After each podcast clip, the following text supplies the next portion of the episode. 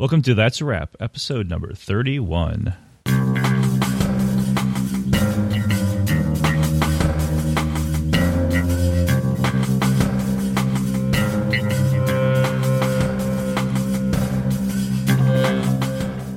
All right, welcome to episode number 31 of That's a Wrap. Happy New Year to everybody. We are uh, three guys with PhDs who like to talk about film and media and stuff. Uh, I'm Eric Marshall. I'm Nick Schlegel. And I'm Chris Gullen. All right. All right. And, uh, all right. All right. All right. All right. All right. All right. All right. Uh, we are recording uh, at the end of January. So happy New Year, guys. Happy New Year to you Same to you. and our listeners. and our listeners. Uh, it's been a little while, uh, but here we are, and we have a very special guest today. We have Ted Oku- Ted Okuda. Uh, we're going to talk to Ted about all kinds of stuff. Uh, according to Nick, Ted knows more than all three of us combined, so that's going to be exciting. So, uh, what's up with you guys? Well, Chris, I think I think you should start considering you've been living in snowpocalypse there. Yeah, yeah. Uh, we're uh, right two days after Winter Storm Juno, and uh, I live here in uh, central Massachusetts, where we received about two and a half feet of snow. And uh, we did go back to. I did go back to work yesterday, Wednesday, uh, the day after the storm. Uh, a lot of that was due to the fact that Western Massachusetts, where I work, didn't get hit very hard, and the fact that uh, the Commonwealth was very good at making sure everything was cleared.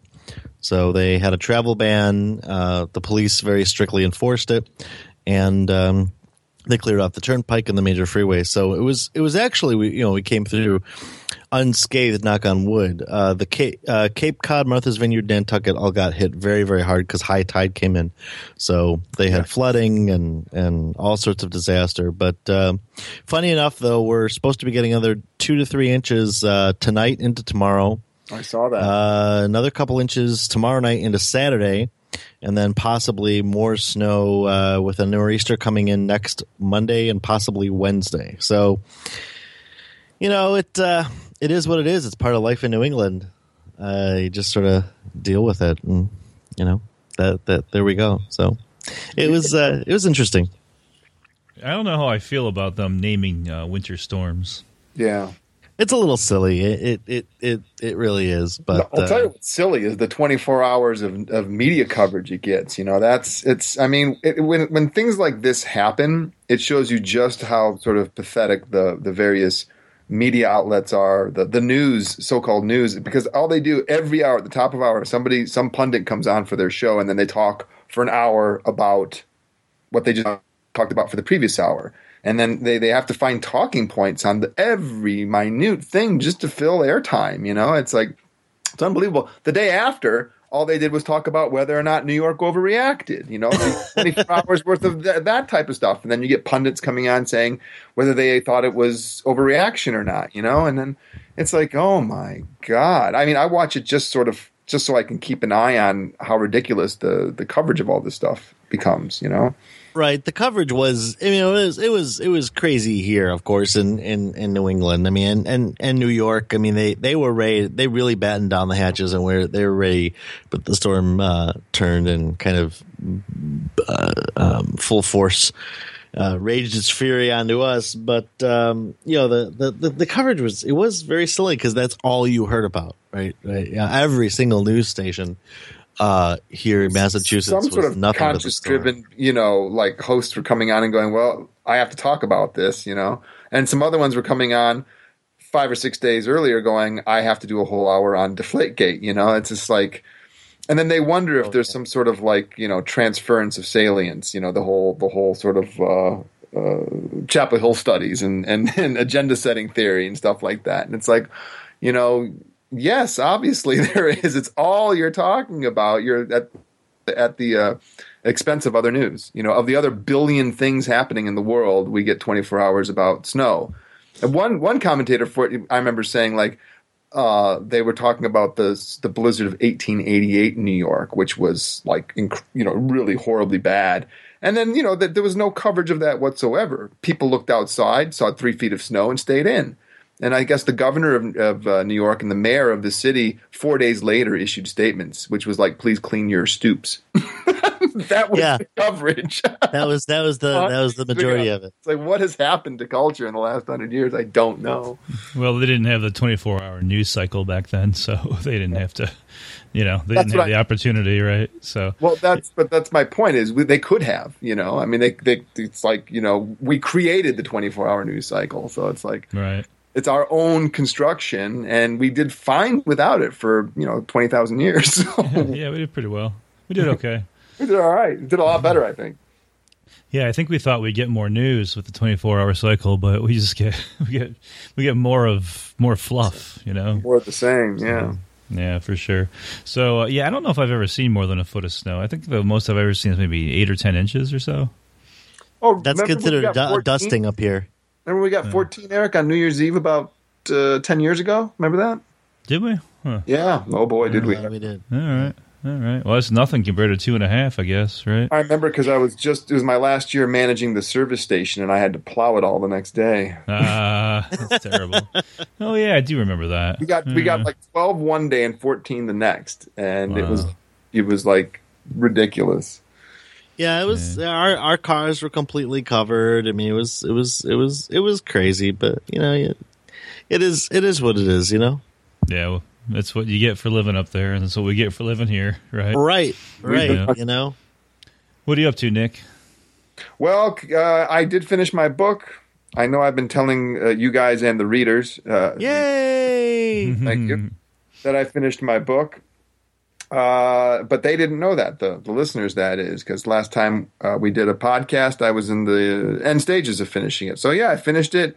I delivered it about two weeks ago, and then it it actually my editor sent it back to me about three days later, um, requesting that, which is you know the last thing I wanted to see in my email inbox was a letter that said, you know, like the first word said unfortunately. And I was like, uh oh. And I read it, and it turns out there was like several formatting errors that I had done that needed to be addressed. And uh, and my image count needed to be lowered. So I spent some time fixing all that and resent everything. And it's going into production in a couple weeks here, guys. So um, that's very exciting. Uh, I'm very happy about that. And I'm starting, I have another piece due in March. Um, that I just immediately had to start on as I finished this one. So no rest, you know, uh, for the for the writing weary. Yeah, really. Well, that's good. That's uh, that's great, man. Congratulations. Thank you. Very happy to hear about that. Absolutely. Yeah, there's not much to report on my end. I uh, I wrote thirty four thousand words in January, Oh my which god! which sounds like a lot, but it's it's less than half of my goal. My goal was 80, 80 something. Um, It's a lot. because I I don't. I guess listeners, if that's a wrap, don't know this, but I pledged to. Uh, is pledge the right word? I don't know, but I, I, I have a goal of writing a million words this year in 2015, mostly creative work, fiction, uh, creative nonfiction, stuff like that. And uh, that ends up being about 3,400 words a day, um, which I only hit twice in January. Um, I have written every day in January except for today. Um, I don't know if I'm going to, but yeah. So I mean, on the on the, on the one hand, I wrote 34,000 words. On the other hand, I only wrote 34,000 words. But Well, Eric, my Um, my book is around seventy. So Mm-hmm. there you go. In one month, you wrote half my book. So, dude, you ought to be proud of yourself. yeah. that's that's pretty commendable, Eric. Yeah, what I am happy about is I have lots of raw material now. You know, from that, I have lots of stuff I can use um, for other things. So, yeah, I'm happy about that. Very happy. And then the other thing, um, I guess, of note is that Nick and I went and saw Frederick Wiseman last week. oh yeah. That's awesome. It was great. Very very jealous. We should probably tell the, the listeners who aren't familiar with Frederick Wiseman who he is. Yeah, yeah. So, um, I mean, when you think documentary, if you know anything about documentary, I think the first name that comes to mind is probably Frederick Wiseman, the first Yeah. or second name for sure. Elder statesman of the of the business there. Yeah. Yeah, he's been doing it for uh, what did we figure out? Forty years, something like that. He's 60, well, in the early 60s, like 61, he started, but I think Titicut was the first, so 67. So that's um, 48 years. Yeah, Yeah. 40, almost 50 years. And he pioneered the you know what they call the observational documentary, um, and uh, some people call it fly on the wall, but he uh, he took uh, he took umbrage at that uh, at the at the Q and A after the movie. But you know, basically, no explicit narrative, no uh, no narrator, no no through line, just kind of set up cameras, film people and things, and then edit it together. And and some of his movies are quite long. Um, the one we saw was National Gallery, which is about the National Gallery in London, mm-hmm. and uh, it was fascinating, man. It was an I was absolutely fascinating documentary. I was um, I was really impressed. You know, three hours long, and I I didn't check my watch. You know, it was it was really really cool. And then he did a Q and A after, mm-hmm. um, which I thought was cool. I learned some interesting things at the Q and A. Um, and then Nick got I to meet him. Yeah. yeah. So I had breakfast with them the next morning because uh, we had Frederick Wiseman, where I work at Wayne State University. We had him uh, in as a um, to do a seminar, a lecture series, and this was all part of it. So the the Detroit Film Theater premiere of the National Gallery. Which is curated by uh, uh the DFT, the Detroit Film Theater, which is Elliot Wilhelm's um, theater. He was uh, in in charge of the uh, of leading the seminar at Wayne State, sort of the instructor. Uh, but um, Frederick was the speaker at the seminar for several classes, and uh, so on Saturday morning, I went and had breakfast uh, with him at the inn where he was staying nearby campus, and that was fantastic. Yeah, because he has I wouldn't say a gruff exterior, but you know he's been in this for a very long time. So in interviews, you know he he's been asked the same questions a million times. Sometimes you know he just has very wouldn't you say Eric kind of like by rote answers sometimes? You know, yeah, yeah. Uh, I mean, I think we all be, get that way after a of while. Course. And and uh, what I found when I had breakfast with him, how warm and friendly and sharing of his vast knowledge and experience he is. Uh, he's just incredible at 85 years old his stamina is unbelievable. You know, he was leaving Detroit that day. I went and I went to the seminar afterwards in the afternoon, and then he had to fly to Cleveland that night to the Cleveland Cinematheque where he was doing a lecture. Then he had to fly back to Detroit on Sunday, less than a day later, and then fly back to Paris, um, where they're doing a uh, um, an opera of Titicut Follies. really? yeah, they're doing an opera, Titicut Follies, and they're also he's also working with the French National Radio on uh, uh, Emily Dickinson um, on her letters. And he asked me at breakfast if I had read her letters, and I said no, only her poetry. And he said her letters are also poetry. He said they're just phenomenal. And so, so at 85, if I'm anywhere near as smart as he is or spry, oh, I mean, good God. So yeah, yeah, I agree completely. Uh, you know, the other thing we figured out was that if if six if uh, Titicut Follies came out in '67 and he's 85 now, we I think we did the math and he was probably in his late 30s, I believe, 37 yeah. or so uh, ish when that came out, and he's made a whole career out of it. So you know, he joked also... about uh, Yale. Remember, he went to Yale Law School, and right. Uh, he went and, to Yale Law School. Yeah, he's a law school grad uh, and and finished it. Uh, but like it, that wasn't his his bag at all. In fact, when he I think we said when he was practicing law, he it was almost um, an uh, how did he put it, Eric? It, it, it he he almost made a farce of it or tried to yeah, it was something like that. stir the pot and cause trouble, and then got the hell out of it, you know. And um, yeah, so uh, so that was the early years, and then I guess it wasn't long after that, and then the first film. I mean, can you imagine your your debut being Titicut? Uh, uh, that's that's quite a that's quite a debut for any filmmaker. Well, considering that it was a film that actually changed how the Boston mental health system approached, you know, uh, uh approached the, uh, the, their way of doing things. Yeah, that's that's pretty significant. Yes, we talked, uh, and, and, and later that day in class, we talked about Vladimir, you know, and uh, most people weren't familiar, hadn't seen Titicut except my former students who were in the class, because in our documentary course, we watched Titicut and high school. And we talked for a long while about Vladimir, which is very cool because Vladimir is the most interesting, you know, person in the whole film. This guy who really, you know, shouldn't be there. Uh, I mean, he didn't kill anybody. It was his sister's boyfriend who shot this man, and he happened to be in the car. But under Massachusetts state law, you know, he got incarcerated and he winds up at the mental institution because he was having these horrible dreams, uh, and you know, I mean, it's really, really disturbing. You guys know the Vladimir character; he's the one who's sort of protesting his sanity, saying he's sane, and they're making him insane Right. Throughout Right. the film, and uh, and uh, the the institution itself is causing him to go very much like you know Ch- One Flew Over the Cuckoo's Nest. He's sort of slowly going insane, and he's he's arguing for his life, saying, "You people are dri- you know you're you're killing me. You're making me completely." Utterly insane, and of course they're saying, "Well, which is exactly what a, a schizophrenic like you would say." You know, if we if you if we take away the idea that you're that you're insane, you make good sense, but you're insane.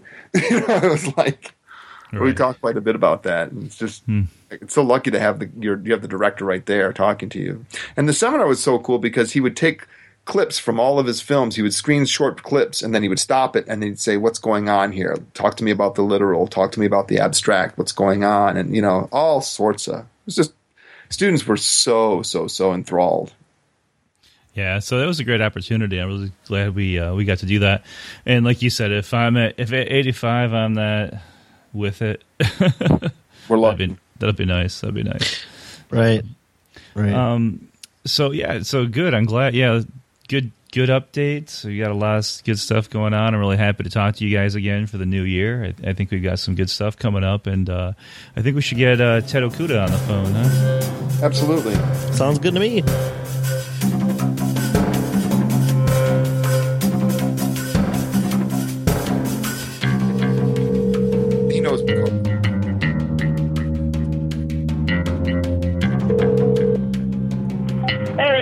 Going? Hey Ted, you're on the air, pal.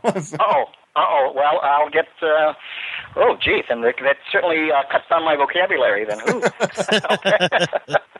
a good fifty percent, anyway. So, how you guys doing?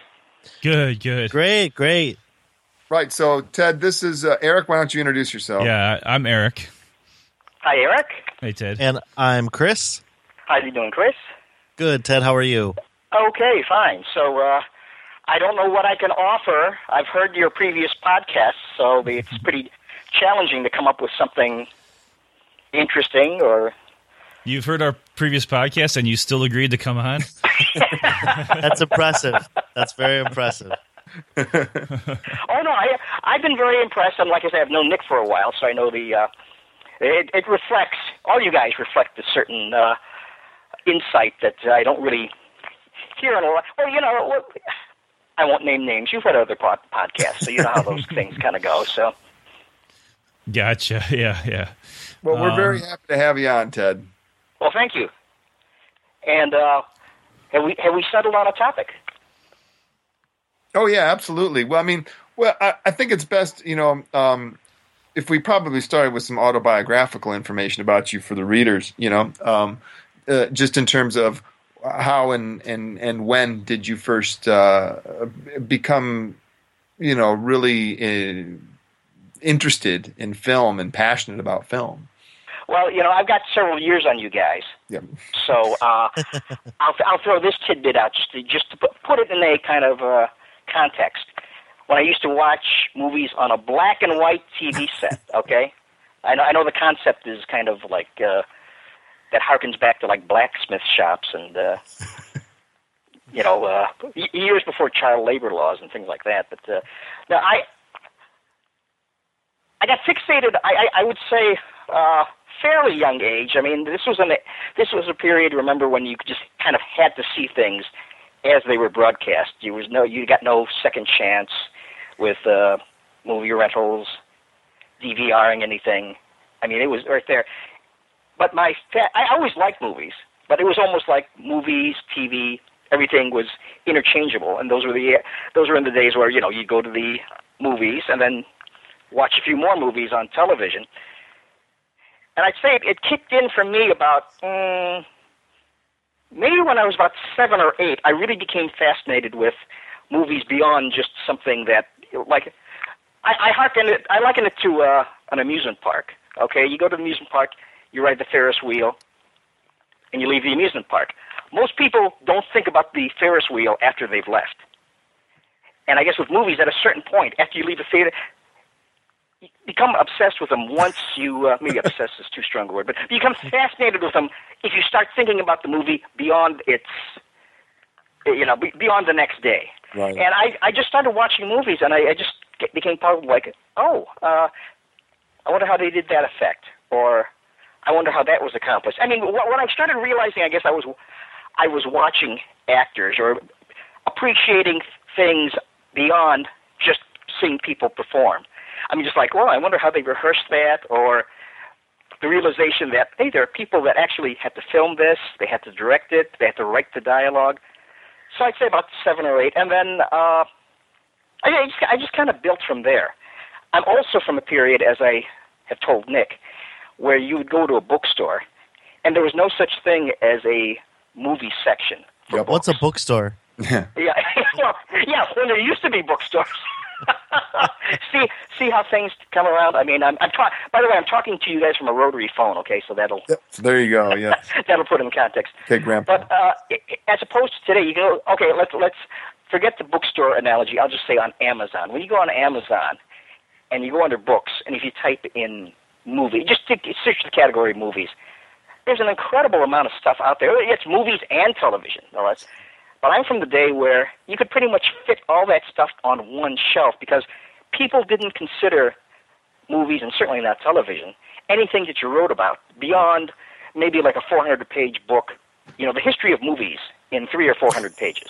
right. Um, that, that kind of thing. You know, a- a- after you got past like Chaplin and Hitchcock and maybe, uh, gee, I don't even think they were taking Orson Welles all that seriously back then either. Uh, you pretty much had it. So, uh, flash, where I got flash forward a little bit, I started going to the library and looking some of this stuff up on my own because I wasn't, you know, pre-internet, wasn't finding any of this stuff out in books or anything like that. And then that kind of just snowballed into, well, I've got all this information. I guess I should do something with it. And then now it's now we're at a point where you know there's there's multiple books on just about any given subject. right. Too much. In fact, sometimes what they'll do is they'll uh, define it into uh, subgenres, where you may talk about a certain time period within an artist's career, as opposed to just looking at their career as a whole. oh yeah. So uh, And then yeah. you got young whippersnappers like Nick, are often they're all making us old dudes look pretty pathetic by really going beyond the boundaries and uh, carving new paths where there weren't any paths, or very little path before that. You know, studying Spanish cinema. So, Oh yeah. Well, you humble me. No, it's it. I stand on your shoulders when I do that type of stuff. well, you, you better look for a more sturdy uh, foundation. there. but thank you, no, thank you, Nick. Thank you. Well, that is the that is so true, Ted. That um, today you almost have uh, an oversaturation of books on a given subject or director to the point where it's it's become sub yeah sort of like subclassified way down to like um, oh I I I really do want a, a study of the Columbia musicals between thirty one and thirty three. Right, e- e- or exactly. Five, you know, it's like, you know, and and they're they're you know um, they're they're so it's yeah, it's gotten to the point where it's almost it, um, Well, back in the day, I would have appreciated, and I, as I did when it finally came out, a book on Charlie Chaplin's movies. right. But now you search for Chaplin in the book section and uh, online. His early films, his middle career, his talkies, Yeah, uh, movies he planned to make but didn't. I mean, he- we we we got this sexual appetites. exactly, exactly. And there, there's probably things that uh, you know. Let's say there's more about Chaplin out there than I ever dreamed, and maybe some things I don't want to know really. So, Right. so we've gone from that. uh, But uh, now with uh, you fellas, you're I'm I'm gauging that you. Uh, how, how did you guys develop your interest in movies? Was it as a result of the video age, or uh, well, I'll go last. I'll let these guys talk. Yeah. Eric, you can go first. Oh yeah, no problem. Mine came late in life. Actually, I was, um, you know, in high school, I would watch movies. You know, in fact, like my my parents brought me to see Star Wars in the drive, uh, the drive-in, and uh, we saw E.T. and like you know kind of some of the blockbusters, but that was those were a few and far between, you know. So we didn't. I didn't really grow up in a movie household until the VCR came around, and we when we had a rental store nearby, and we would rent Ghostbusters and stuff like that. But it was always just recreation for me until um, until I went to college, until I um, uh, was in Bob Burgoyne's class, who was on a previous episode, and he I, I just learned to love film. I didn't realize how much how much there was to to learn and to love, you know, and that was watching Citizen Kane on a 16 millimeter with the clack, clack, clack, clack, clack, clack behind you the whole time, you know, and, you know, and he showed us in a lonely place, you know, still my favorite uh, Humphrey Bogart film, um, and and just I just started learning that there is so much just the cinema history that I didn't know about. So I was just a casual, like a lot of people, a casual viewer until a couple of films got me, and that uh, In a Lonely Place was one of them. Uh, and I was like, "Oh, this is what I want to do. This is this is my thing." I didn't know this was my thing, but this is my thing. And so, well, speaking was, as someone who's got a few years on you, there's one thing, and, and I'm, it's not a complaint. It's actually a blessing in a way. As much as you think you know, something will come along, and you think, "Oh, you know," it's like it's almost like you never saw a movie before. Mm-hmm. Something yeah. will come along, and it will just kind of like shake up your uh, preconceived ideas of what you, how much you think you know. Yeah. For all you think you know, there's there's a there's a world of movies out there. Uh, Nick did share some chapters of his book with me, and I'm I'm just amazed because it's like I didn't know this stuff. So. Yeah. Yeah. Definitely. What about you, Chris? I came in uh, from a slightly different angle. Um, funny enough, I actually E.T. was the very first film I ever saw in the theater. I was about five, and I was fascinated. It was you know it's still my favorite movie because of that. But I actually clued into the music. Um, and I, as I got older, um, I my love of film music kind of gravitated towards musical theater. So my kind of my my first real love was the theater and musical theater, and that kind of kept all throughout um, elementary school, high school. Uh, so when I got into studying film, um, you know, and eventually my the I became a genre guy, and naturally, my my genre of specialization was the musical. So, you know, I, I I look at when I look at film, I look very very heavily through the lens of sound. Uh, funny enough, lens of sound, um, and I pay attention to sound and, and music, and those are those are my things, and and as well as popular music and film and, and classical music and the use of classical music and influence of composers and of course the, the, the musical and the changing tide of the, the musical and that's that's really um, been my my first love has been you know music the musical and musical theater and um, you know, as I went to grad school, I, I saw these all these other films, and you know, kind of like Eric, you know, wow, there's so much there's so much more to all of this. You know, there's the history, there's the the the other genres, there's you know, ev- everything to it. Uh, there's television, there's you know, so I, I just I I really just became a big nerd about it and wanted to learn every single thing I could uh, about it and see as much as I could, read as much as I could about it um, listen to as much as I could, listen to tons and tons of soundtracks. So that's kind of my my entry into film is through music. And, and for, for me, yeah, well, Ted, I mean, it's kind of your Ferris wheel analogy, except for me, it was like purely driven by my libido, really, which was just a, a very, you know. well, well, what isn't, right? Yeah, right. But the thing is, is it was a real adolescent, uh, not even adolescent. It was a child, uh, child's libido. I was about. I mean, I remember very vividly, and you guys all know this. Uh, it's why I dedicate my book partially to her. Uh, I remember when I was five years old watching Rita Bell in Detroit, which was a you know a, a morning a morning movie show on WXYZ, the ABC affiliate here, and Gypsy came on. The Warner Brothers musical on Gypsy Rose Lee, of course, starring Natalie Wood, and my just jaw dropped, and I fell in love with this girl, as you know, as only like a five year old could. Uh, but it was the Ferris wheel analogy. It stayed with me. It lingered. You know, I mean, it really, really lingered, and I just wanted. And of course, I had uh, I had parents and grandparents who were like movie fanatics, so we grew up in a very very movie sort of literate household where uh, things like musicals and um, and the classics were always were uh, almost always on. You know, I mean, yeah, and it was a pre pre cable pre VCR uh, childhood. So, uh, but, so we would all gather around the film, around the television, to watch, you know, uh, Casablanca or The Sound of Music or West Side Story or or The Wizard of Oz or whatever, and it just just magical, you know. I just, I mean, it the it was the medium just presented our dreams and our uh, and our nightmares and our fears and our desires and our wants and our anxieties is all there on on you know sort of like caught and represented right back to us. What's not to love, you know? So I I felt hardcore back then.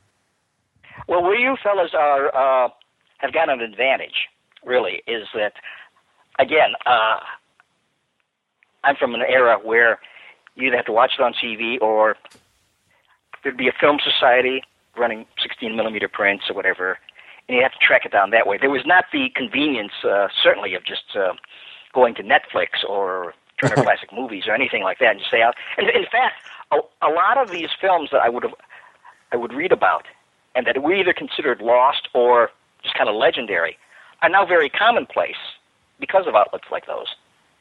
So even though I'm a few years older, uh, I had to play a lot of catch up because mm-hmm you know, you were limited to what TV station, whatever packages TV stations had, or whatever uh, access film societies had to certain prints. In fact, they, uh, I always think of this now because whenever I'm in some kind of like a discounted uh, drugstore or uh, like a uh, electronic shop, and they've got these big bins of uh, cheap movies.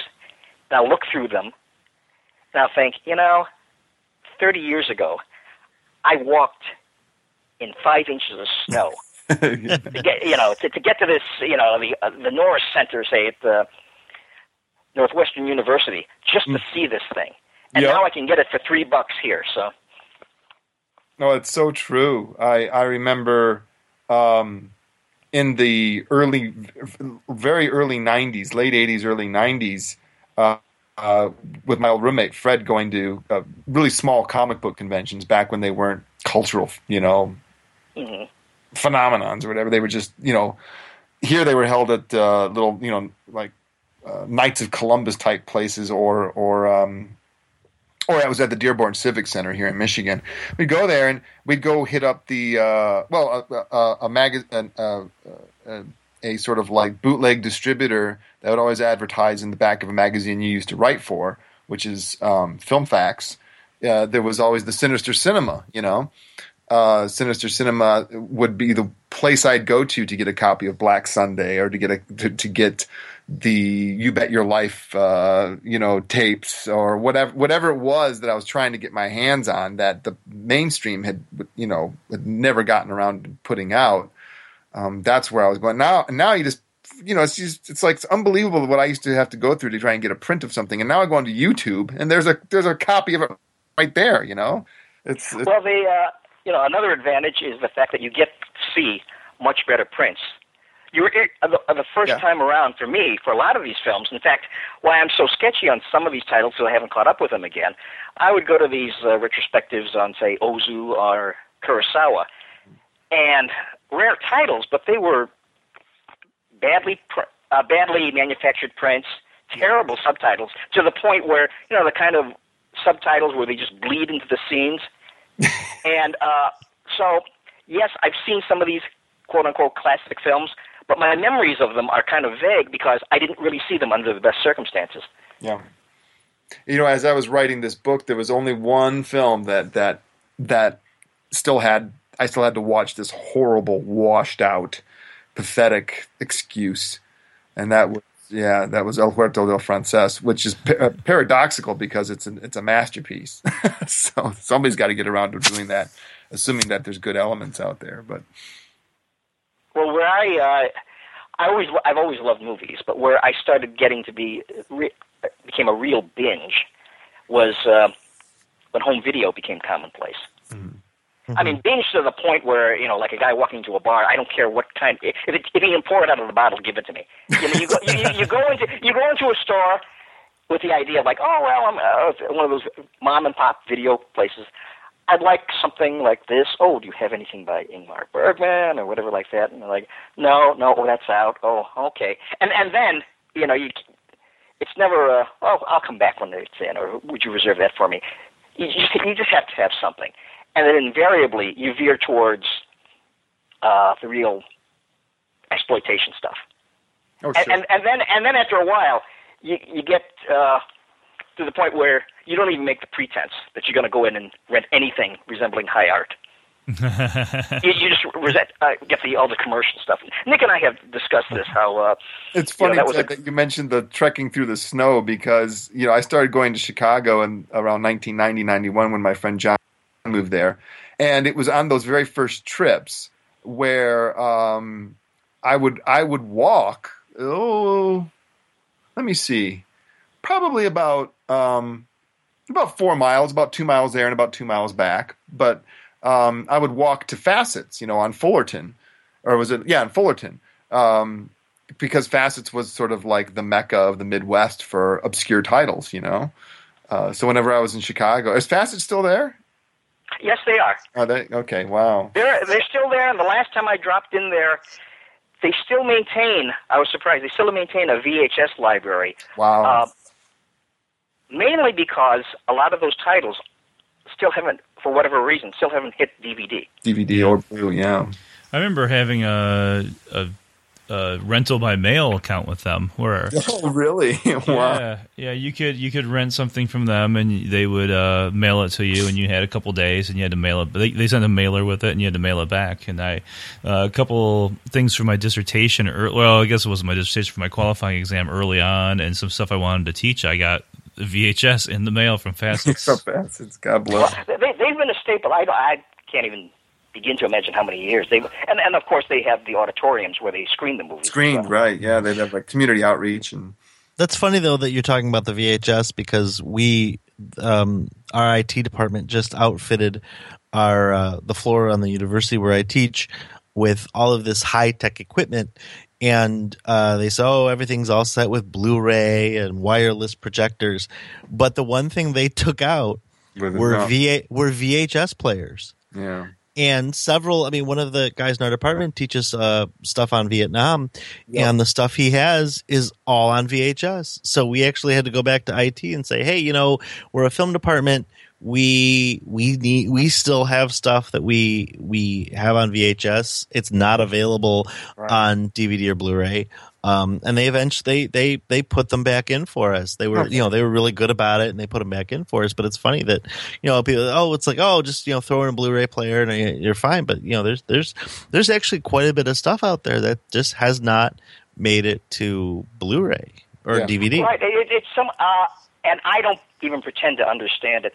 Some kind of legalities where on certain titles they were apparently for VHS, there's no problem, but when you get to uh, DVD, there's there's some kind of legal clearance that some legal hurdle Right. Uh-huh. that uh, that is tying up a lot of these things. So, which is why, if you go on eBay for you know just I guess type in a random title that you know that isn't on DVD yet, and it, but VHS, they, they're going for well, not they're going for, but they're these sellers are trying to get ridiculous amounts for them. Sure. Absolutely, absolutely. So, so in the meantime, uh, it's funny. I, I still have my VHS, a number of VHS tapes. Uh, Same here. And uh, oh, ditto here. But when they came out, I you know because I'm from an era where uh, if people had movies and they, they would collect eight millimeter and sixteen millimeter, and that that was just not as widespread. It was kind of like a little private collecting market. VHS kind of made, made the uh, well, it leveled the playing field for a lot of people. Now anybody could show, watch movies in their home and all that, and with the convenience of VHS. I wasn't in on it at beta. I kind of held off just to see which would be the dominant format, and it turned Right. out to be VHS. And now I have VHS, but with DVD, I thought VHS was so convenient and so compact, and so you know, like I say, just uh, well, I- how could it get better than this? And then now DVDs came along, and uh, it's like I'm looking at some a stack of VHS tapes here, and, and it's like ha- they're like having cement blocks. I, I don't know how to describe it, but anybody who's ever had to move and Yes. take their VHS collection with them, it's like, oh, you, you know, you really start to rethink, or you try to rethink, eh, do I really need to carry this stuff? Yes. Of course, with me, I did. So that's why it's, that's why it's sitting here. Yeah, Now, you know, we, you touched upon uh, the topic about books and uh, now how specialized they've become. See, when I st- developed an interest in movies, I would have welcomed anything. Like I, I can remember the first books on Laurel and Hardy or Humphrey Bogart or anybody who's been covered. Now, from your perspective, though, with all the books that are out there, and uh, and I'll count Nick's that's just about to come out. Is there any field of uh, study that is still overlooked or is kind of like underdeveloped? No. No. That's funny. Um, I'll let the other guy speak, but I mean Well- that's a jerk reaction. Of well, course, except for the subject that you tackled, Nick. Right, there, right, I, sh- I should have phrased yeah. it that way. Spanish horror in the uh, you know during the uh, certain period was was not covered, but now now everything's been covered. That was the last piece, Spanish horror. Uh, now everything's it took, been it took done. Nick to fill in the last piece of the puzzle. Yeah, the very Yep, last piece did. of the puzzle. Now the all academic fields can fold. We don't have yes, to. so I've, I've I've laid the last piece of uh, The gold, the golden spike. at wall. Okay. I've just put my trowel away, and um, no, no, but I can say this. Um, so, so you know, I graduated. You know, I mean, I started. I graduated high school in '88, so I'm not old. I'm not young. You know, sort of like in the middle there. And um, I mean, I know exactly what Ted's talking about when when it wasn't to the degree when he was like a teenager. There, there really was a you know a total lack of any any certainly very little scholarly other than like Kracauer and stuff like that, you know, and and and the French. But there was there was really no mainstream stuff except for these catch-all books he's referring to, you know, like the musicals, you know, and it'd just be one volume with a bunch of you know tons of black and white stills, you know. I mean, I have these books, you know, and uh, but when I start when I started when I majored in film and I started like really looking into it, um, the film journals were you know just covered the basics. There wasn't a whole lot of stuff in the late '80s, early '90s, uh, you know, out there, and we all know this from from looking at ProQuest and JSTOR and stuff like that. The stuff that's copyrighted from the '70s and '80s is really breaking breaking new ground, new territory stuff, and it was still you know like one of our previous guests, Ian Olney, talked about.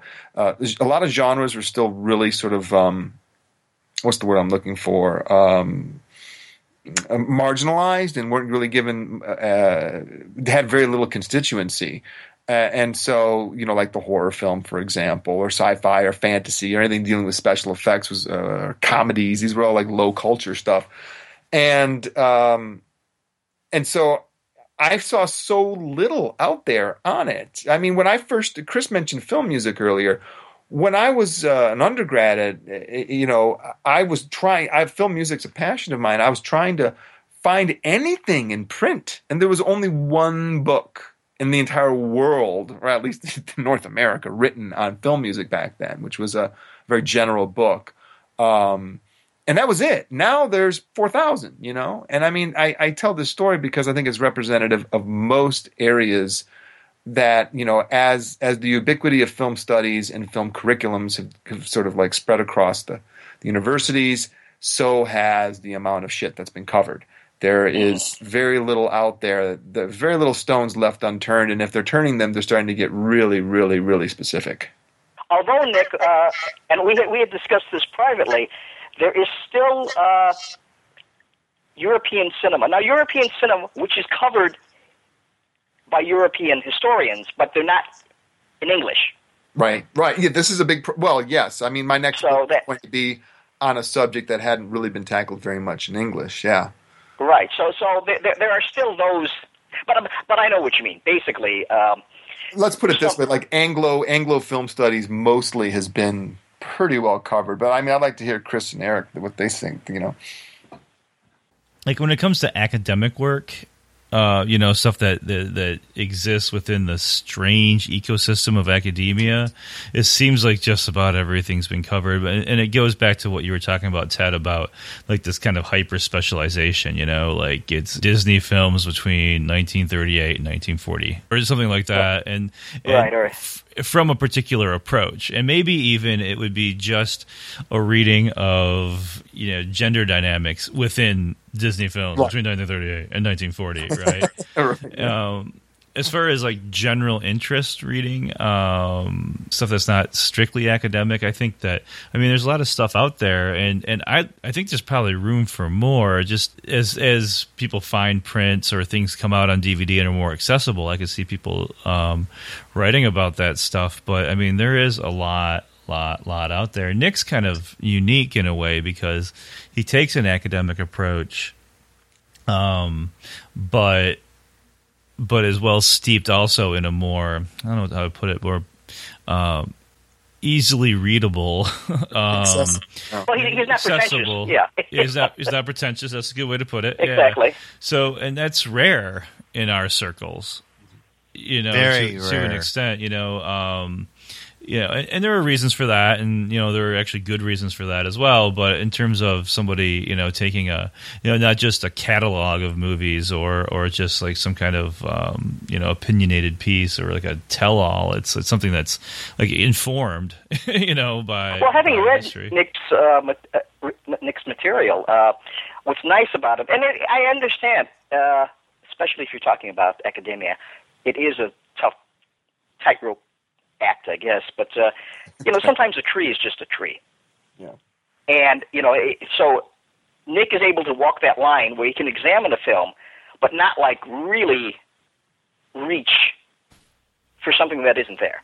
Yeah, I don't want to manufacture, as, as as the old expression goes. I don't want to manufacture meaning. I like te- I like teasing out of it things that may not be Right. apparent. Yeah, because I mean, meaning eye. is there in film. That's that's Right. undeniable. Right. That's that's that was my thing. Is I'm not trying to make any claims that you know people are going to cry you know horse shit. I'm just trying to sort of like take an object, turn it 90 degrees, shine a different light on it, and read it in, in you know with with a different uh, mindset. And I think that goes back to what Eric was saying earlier that there are top there are still topics out there or even new interpretations of films that or directors that have been written about you know ad infinitum um, that are still really you know refreshing and interesting um, and that that I think is healthy uh, and because it gets people thinking in different ways you know Although it was also, you know, we were talking about how the, I think Nick, you mentioned it, where you've had this proliferation of film degrees and, and film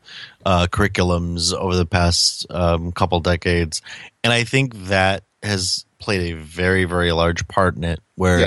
and it's not just film degrees, it's, it's all of these, these, um, kind of splitting off of different programs. I mean, now you can get you can get degrees in, um, especially in the humanities, in cultural studies, in film music, uh, in uh, dramaturgy. Eh, Brown actually has a bachelor's degree in semiotics.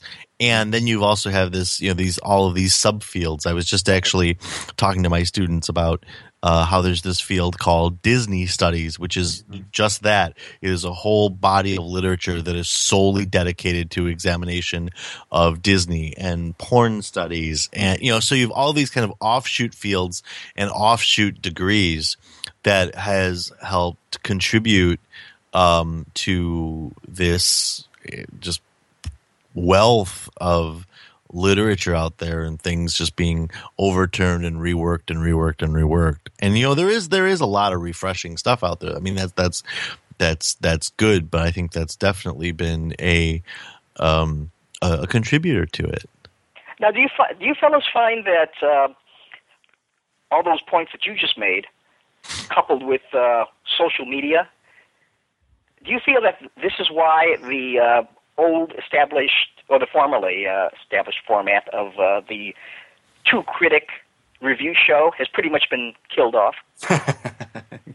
Yes. I mean, in, Yes. in the sense that Yes. what, what I what I drew up off that is that you know, I can I can imagine people saying like, well, what do I need to listen to these guys for? I, I can form my not only can I form my own opinion, I can post my own opinion somewhere. Right. Exactly. Right. Yeah. Yeah, I, And- I mean, that's true. the- I think people. I do think though that people um, find uh, critics or. I mean, I don't know if that's even the right word anymore, but like on YouTube, for example, um, that they'll follow religiously, right? Like it, it kind of like the old Roger and Ebert. I think the the the um, the bar is much lower for access, you know. But Well, yeah, first of all, it, it, it ranges because I, I've seen the folks on YouTube from uh, people who are just sitting there. Uh, maybe they just got back from whatever, and they're just saying, "Hey, I just got my new DVD," and fine. It, it's and it's interesting up to a point, but then you get a little more sophisticated. Like I don't know if you've uh, ever seen any of the stuff that the Red Letter Media No. turns out. yeah, Uh, yes, it- yeah, yeah. they're it- great. It's it's pretty- Yeah. well, it's it's an odd combination of being a, a, a comedy show essentially, a comedy uh, post plus review. But but they they look at films in a way that say like Gene and Roger Mhm. never really did. Every- Everybody's kind of a product of their generation. Right. And I noticed, like some of these favorite books that I had that were written in the '60s, 1960s, and uh, among the first books there, and I read some, and and I have such a nostalgia, and, and they're still pretty good books, but you can see that they're written by someone of that generation. Uh, the one I'll point out is fellow named William K. Everson, who Oh, wrote yeah. Which I've uh, read several books. times. My Yeah. my, fa- my favorite book because of the impact it had on me is Sure. still uh, the films of Laurel and Hardy. But when you read Everson on, say, uh, horror films, Yeah. That's he's the book. praising Universal, and he just cannot abide by Hammer. Hammer films. And that's you know that's it. I I love the Hammer films, so it's like oh okay uh, you know go back and read that. Like okay, well here's an old guy that's complaining like uh, well you know these Right. it's, yes. al- almost like a classical music our high purist complaining about rock and roll, right? I But then, by the same token, if somebody reads me, then I mean, it's evident that I don't care for like, uh, say, the Saw movies or things like that. So, and and I, and I guess uh, what I what I'm saying is when I see stuff online like this and all that, and see a younger, I, I'm interested in a younger generation's take on these movies. I may not agree with it, but it's nice to see it. Well, first of all, it's nice to see any discussion of these films because I, I think it. Film criticism, like anything else, does have to evolve. yeah, I Yeah, but there's a big I- problem there, Ted, because you know, after uh, Eric and I and Chris have been in the classroom for so long with with students that invariably every single one that passes the threshold into your into your room comes in with the idea that they're just going to give their opinions about film. And somewhere along the way the con- like the the the word critic somehow got conflated with the word criticize when what it means is critique, you know? Mhm. Um, and so what you have is a is a is two or three generations of you know comic book guys from The Simpsons. You know, worst movie ever. You know that that's sort of the mentality that drowns out a lot of of the students that walk in, or just people I'm you know meeting on the street or wherever. They're just they they don't want to see film as something more than just something that they can decide whether they like or not. Whether you know it either it either fit their tastes or it didn't. And uh, or it kind of did right? They kind of like the movie they like certain things about it. And you know obviously our job has been to sort of like say well you know this is a field of study which exists outside of your taste believe it or not. So if you want to learn something about it you got to table your tastes for right now uh, after and you know you always make all these uh, and i've made it on the podcast a million times. You make all these jokes about how you know you don't walk into your other classes with ideas of what you you know what you like and what you don't like with regarding with regard to physics or chemistry or history. You know you need to learn it. You need to study it. Um, and that's the problem with film studies is that it's uh, it's predicated so largely on taste rather than a, a genuine intellectual thirst for knowledge about the subject which is informed by your taste let's put it that way. Well, the, the other thing, uh, one thing that's always bothered me about film criticism, quote unquote, is this kind of uh, the folks that have this attitude like it's ab- like their opinion is absolute, yes oh yeah. And you know, like anything, it's an opinion. I mean, somebody can criticize your opinion or question your opinion, but it doesn't mean your opinion is wrong. Right. Because it's your opinion. And and I, I, I like I said, I, there was a lot of that earlier on when you had fewer authors, if you will, or fewer historians. Uh, by the way, historian isn't isn't that pretty much a self-assigned title? Yeah, but no, you're a, you're a film historian, big time, Ted. You're like you know the most accomplished film historian I know. Well, you should get out more. Thank you.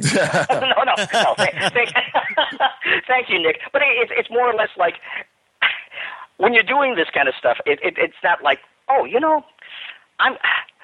I, you know, it's, it's not like a moment from Gone with the Wind. I swear by God, well, one day I will be a historian of, uh, you know, great. No, no, hey, and and for the record, there are no historian groupies, or if there are, they're not hanging around me. Okay, yeah. so it, it's a, but you know, histor- historian is is.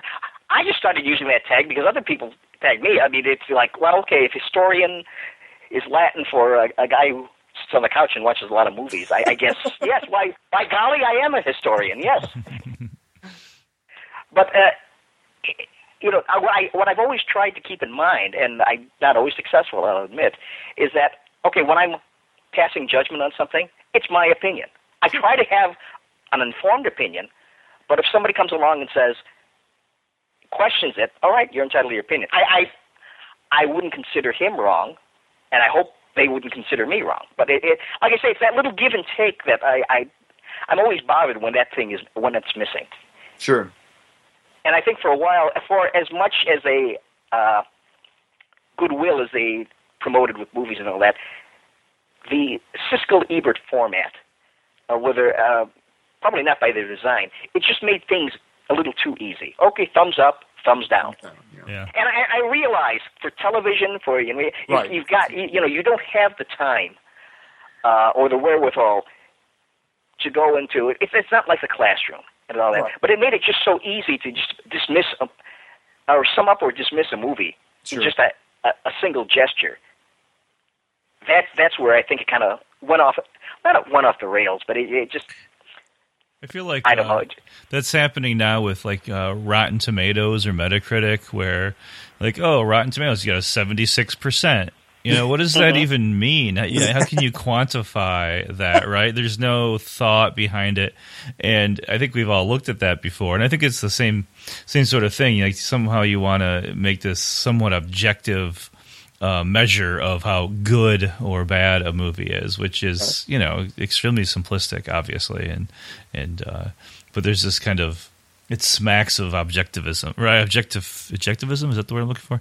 Uh, objectivity, right? You know, okay. and uh, objectivity. Hey, don't ask me. I'm a historian, not a linguist. So right, right. well, it, it it it takes something as complicated as a as a film, and like you said, it it it boils it down to this number and I think for some people they like that, but it's doing such a disservice to the film because there can be certain aspects of the film that are very, very good, or certain aspects of the film that are uh, very, very not good. But they you can have those elements all in one film and where so where where does that where do you put that right where where at what point what number then do you right. and, and give it's, that? It's, right? it's symptomatic of the public, and I'm not saying you know not a bash to the public or anything, and it's not anything that's new, but the uh, the general public wants something. You know, give me a quick quick fix. Well, so uh, right. H- hence the four stars. You know, well, I still have friends. Uh, they love movies. They're good people, but if I have a discussion with them uh, beyond people of, uh, say, Nick's caliber, they'll just they just want me to boil it down to say, well, what do you, how many stars do you give it? and and right. it's like, okay, well, all right. I mean, I mean, first of all, I realize it's a ploy to get me to shut up, so that I'm aware of. But you know, you have to stop and think. Okay, well, from one to four, what would I what would I give it? Um, but but that's it's almost like they can't. It doesn't register unless you put it in those terms. You remember the old uh, Right. Ted on SCTV, the old Farm Report f- film review? Remember it, it blowed up real good. that was good film. There's lots of explosions. It blowed up. It blowed up real good. You know, it's like. Uh, so they were, you know, they were even t- taking pot shots at uh, the average moviegoer's intelligence back then, you know, uh, and and you know, and I think it was meant to sort of like try to raise the bar a little bit. Um, that we're just not a not a nation of uh, stick stones and whatever Harlan else. Well, you know, uh, social media, you know, the internet. That's uh, that's responsible for the uh, the grand tradition of the movie guidebooks, like this latest edition of Leonard Maltin movie guide It was the last one, yeah. is the last one. Right. So that uh, That's sad. it, it, it is. I mean, I, I I had my issues with the rating system Me too. uh, there, and and I thought sometimes I would look at uh, some of those entries and saying, well, like, what movie were you watching? Because I, I saw the same movie, and uh, and and some of those ratings seemed to be rubber stamped, and I guess it couldn't be helped because they were constrained by that four star rating. Right. So when in doubt, two and a half. Exactly, two or two and a half. That Yeah. that that. Well, I always felt that two meant you hadn't seen the movie in a while, and two and a half meant you probably you may not not have seen the. It, it's such a non-committal, middle of the road review that you know you can you can stamp hundred films two and a half that you've never seen, two and a half stars, and you're probably going to be right about seventy percent of the time. That's very true, but you also just said something that was very important as you said social media.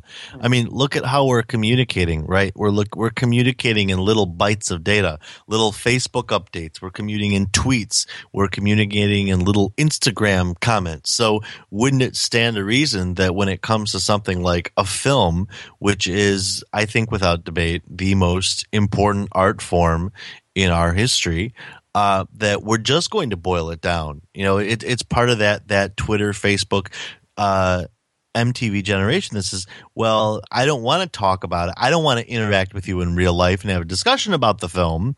Uh, I just want two and a half stars."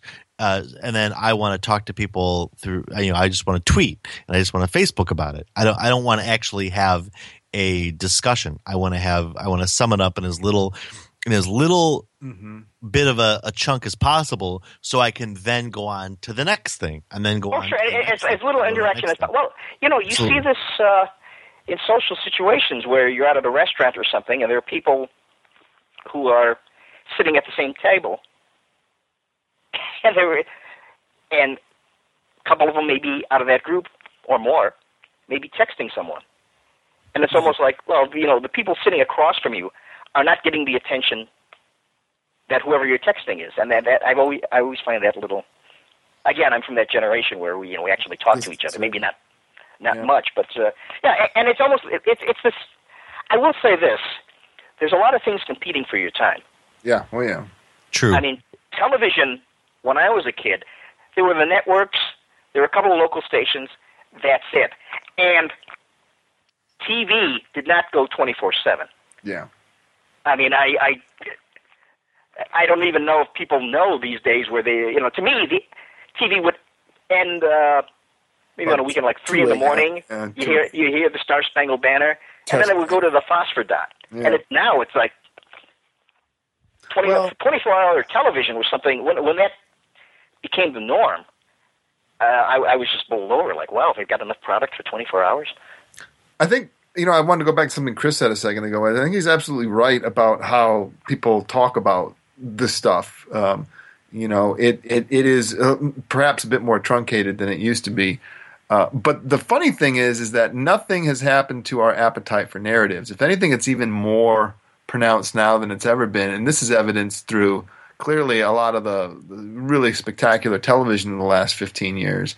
Um, so we're still narrative junkies, and then when a film comes along that provides a really gripping narrative, with or without, doesn't have to have spectacle driving it, but uh, it helps if it does. Like our our episode on gravity, or we might be doing something on Interstellar really soon here. It seems to me that that's where cinema uh, functions on you know it pumps on all eight cylinders in the way that no other art form can you know uh, eric and i went and saw interstellar and i don't want to um, uh, no sorry fred and i went and saw interstellar eric saw it on his own and i i don't want to get into it very much but i think that it's it, it's exactly the type of film that that does something that these other types of uh, narrative things that we watch just can't touch sort of like the sensory aspects of it and the immersion, especially in an IMAX uh, theater, is just it's unbeatable. And so, um, there is a, there's an interesting paradox there that uh, from what Chris said to the fact that we're still narrative junkies. You know, there's no well, way- in terms of long form narrative uh, on television, uh, the greatest thing I've ever seen is probably The, the Wire. oh yeah, we're all in agreement on that. and it's like you know, I, yeah. I mean, in other words, when when I'm discussing TV with the, it's almost like you have to put the wire. You have to take it out of the conversation because Yeah. otherwise nothing is. Re- I mean, it's like Right. okay, we all agree the wire is like fantastic and it, it's on a level of its own. Okay, now we'll talk about the other television. Right. right. I agree completely. Yeah. and I, I've not I've not seen uh, American Sniper yet, No. but I've I've uh, people within my group have given it uh, pretty high marks. Yeah, that's that's a very controversial film. I haven't seen it yet either, but it's one of those films that's going to press buttons one way or the other, right? And that's a film that people are talking about a lot because it's it's it's controversial. You know, I was thinking while while you know we, I was kind of trying to process some of this uh, this idea of people aren't saying as much or they're being shorter. You know, I've seen a lot of long articles about about American Sniper. You know, people have a lot to say.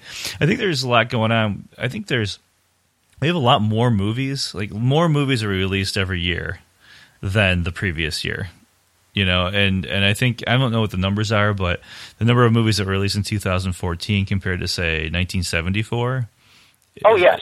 You know, it, it we just have more movies to watch, and on the other side of it, everybody has a voice now. Right. Everybody can have a YouTube channel or a blog or a you know or a podcast, as as we can attest, right? I mean, if we have a podcast, anybody can have a podcast. But um, Oh no! I, You know? hey, there, there's some there's some fascinating stuff uh, in both categories. I've read I've read some amazing articles on blogs to the point where it's like, Sure. wow! I hope other people have taken notice of this because they they uh, these dedicated souls who really search out a subject or take the time to uh, analyze it. It's like, wow! This this is stuff that deserves a uh, wider and, and and who am I to say? Maybe it does have a wider audience online than it ever would in print. right. right, possibly, yeah, yeah, or maybe it's just you. it's hard Yeah, to say. yeah, exactly. you, you, well, first of all, you wonder, like, gee, am I, am I the only one that's ever read this thing? You know, you, you, you get that. But, but, but then, uh, conversely, Nick, you'll have that same feeling yeah, at some point in time, like, like, hmm, I wonder who, if anyone, is reading my book. Right. I'll find out, I suppose. Yeah. Those Yeah. are the royalty checks. No, cause, and, and, and Nick, you get to the point where you, you, you know, you- you'll get that when you hold the book in your hands. You'll, it, it, that's when it'll register, but it'll also register like, wow, I wouldn't be holding a book on this subject if I didn't write it myself. Yeah, and that's uh, you know I was having a joke with um, with Eric recently, um, and I can't remember if you and I talked about it, Ted. And I know Chris and I don't think I don't think Chris and I have talked about it about um, Harlan Ellison made this comment uh, in a video about ten years ago about how the only re- basically to to to boil it down, he said that the only reason that writers write is for posterity. Um, and I understood exactly what he was talking about, but I wasn't sure I agreed with him. You know, I thought it might have been a little a little too bit of a uh, a blunt way to put it, kind of a not very romanticized uh, uh, notion of why we write, um, and because I, I, it, it took away all of the sort of like romantic inspiration and aspiration. Like I write because I'm, you know, I have to get it out of me and I have blah, blah, blah. But you know what? I think after I finished the book and sort of like typed the end, damn it, he was right. It was like there was this great, this great feeling I had where I was like, aha, if I have that heart attack right now, I, I, I, I went into the grave and I finished this damn thing and people can read it, you know? And he was right. It was, it was really for posterity. Um, I just had to get it out, you know? It's, it's, it's just, and so I think, obviously, why was I, why would I disagree with Harlan? You know, he's been doing wrong, but he was, yeah, he was right. Well, it's also, you know, if you if you have that kind of burning interest in the subject, and you have that all that accumulated knowledge, you do want to share it. Yeah. Which brings us to you, Ted. We should talk about some of you know. And I know the the the listeners are going to be interested in like you know what you've written about, whether it's been been your magazine work or uh, or your books. You know, we should. Well, they've always it's never been uh, intentional, but they're always about subjects that very few people write about. Uh, it could be the case that very few people care about them, but it's just that uh, I, I, you know, a lot of writers, as you know, Nick, will kind of specialize in one genre. Mm-hmm. But I've never done that because I've always felt, okay, well, somebody else is covering that. In other words, just about every book that I've been involved in, and I've had a, I've had a lot of good people helping uh, co-authors helping me along is because I've waited for a book on that subject, and subsequently it's like, okay, well, I guess nobody's. All right, well, let's do it. I'll talk to some. That's how a lot of books. It's, it's never like, hey, let's do a book. It's like, yeah, you, is there a book on that? No, I guess. Well, okay, well. Oh shit! I have to write it myself. exactly, exactly. Uh, you know, and and it's uh, because the financial rewards uh, aren't there. I mean, any, anybody who tells you, I, I have to laugh sometimes because some people are just like, like, oh, as much as you t- caution them, Nick, you're not one of these, fortunately. But what some of these folks, they think they're going to make such a windfall. No, yeah. no, on a book on, you know, like, you know, uh, uh, like on a book on some uh, very, you know, a, a cultish but very niche market interest, like character actor or something, and and they think they're going to be toppling John Grisham, and it's like, no, it's, that's not going to happen. So it, it, it's it's basically I, what I draw upon is. Uh, it's things that I, I I just know this stuff anyway. So it's like I don't know if I personally would say I'm writing for posterity. It's just that well, I guess I've got all this stuff down. I might as well take it a step further. Take it a step further. Yeah. Uh, how to flesh it out and all that. I have I've done a couple of books on local television, for instance. Uh, uh, oh, just subjects that most people either they don't know the subject. The subject is very obscure, or a friend of mine, uh, Jim Neibaur, and I, we co-wrote a book on Jerry Lewis, his films, not a not a biography. I mean, there's a couple out there, but sure. at the time there was no examination of his films in the English English language. There was a, uh, I think a couple of one in French, obviously, and uh, maybe in one other one, but at the time, so we did that, and uh, again, we were just surprised nobody had tackled it. I, I think there's been one or two books after that, but you know, it's always like, okay, well, we know this stuff, we're familiar with the material, let's go for it. I, I, I never set out to say, oh, I'm to, you know, between now and say six years from now, I'm going to write X number of books.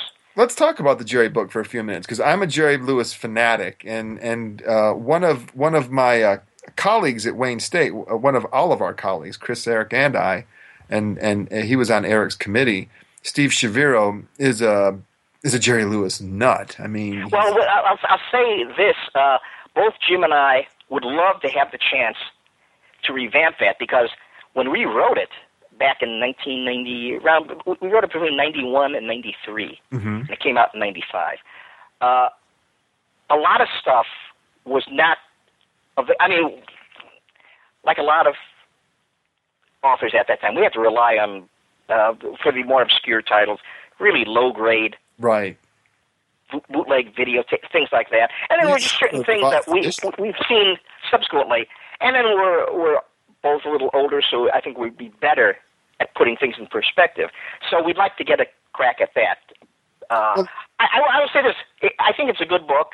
I do I'm proud of it. I think uh, for the time. I mean, if, if if there's any criticism that I can level against it, it's that it just needs to be updated. But you know, it, that's I think, not, yeah, a revised edition would be great, considering a lot of that material has been found and uh, not found, but given given a much better uh, treatment. Um, do you have a, a, favorite? You know, I know it's hard to ask. I mean, but you you know, I'm a huge Jerry fan too. And do you have a um, a favorite uh, Jerry Lewis film, or you know, is there one that stands out, or is that too hard to pick? Uh I don't know about one. I mean, I, I do like, the, of course, the Nutty Professor a lot.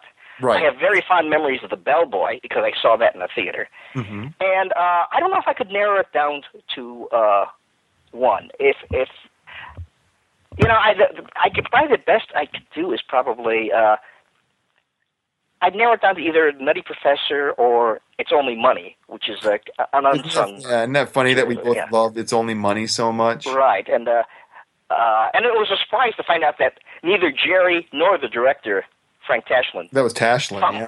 thought much of it. They both but they they both thought it was. Well, it was like, it's well, okay. so absurd. Oh my God, Chris. Yeah, er, er, it, it, it's one they, they never had any high regard for. And then and then the, the, the, there's the Martin and Lewis years, which are almost like a separate separate sort of yeah.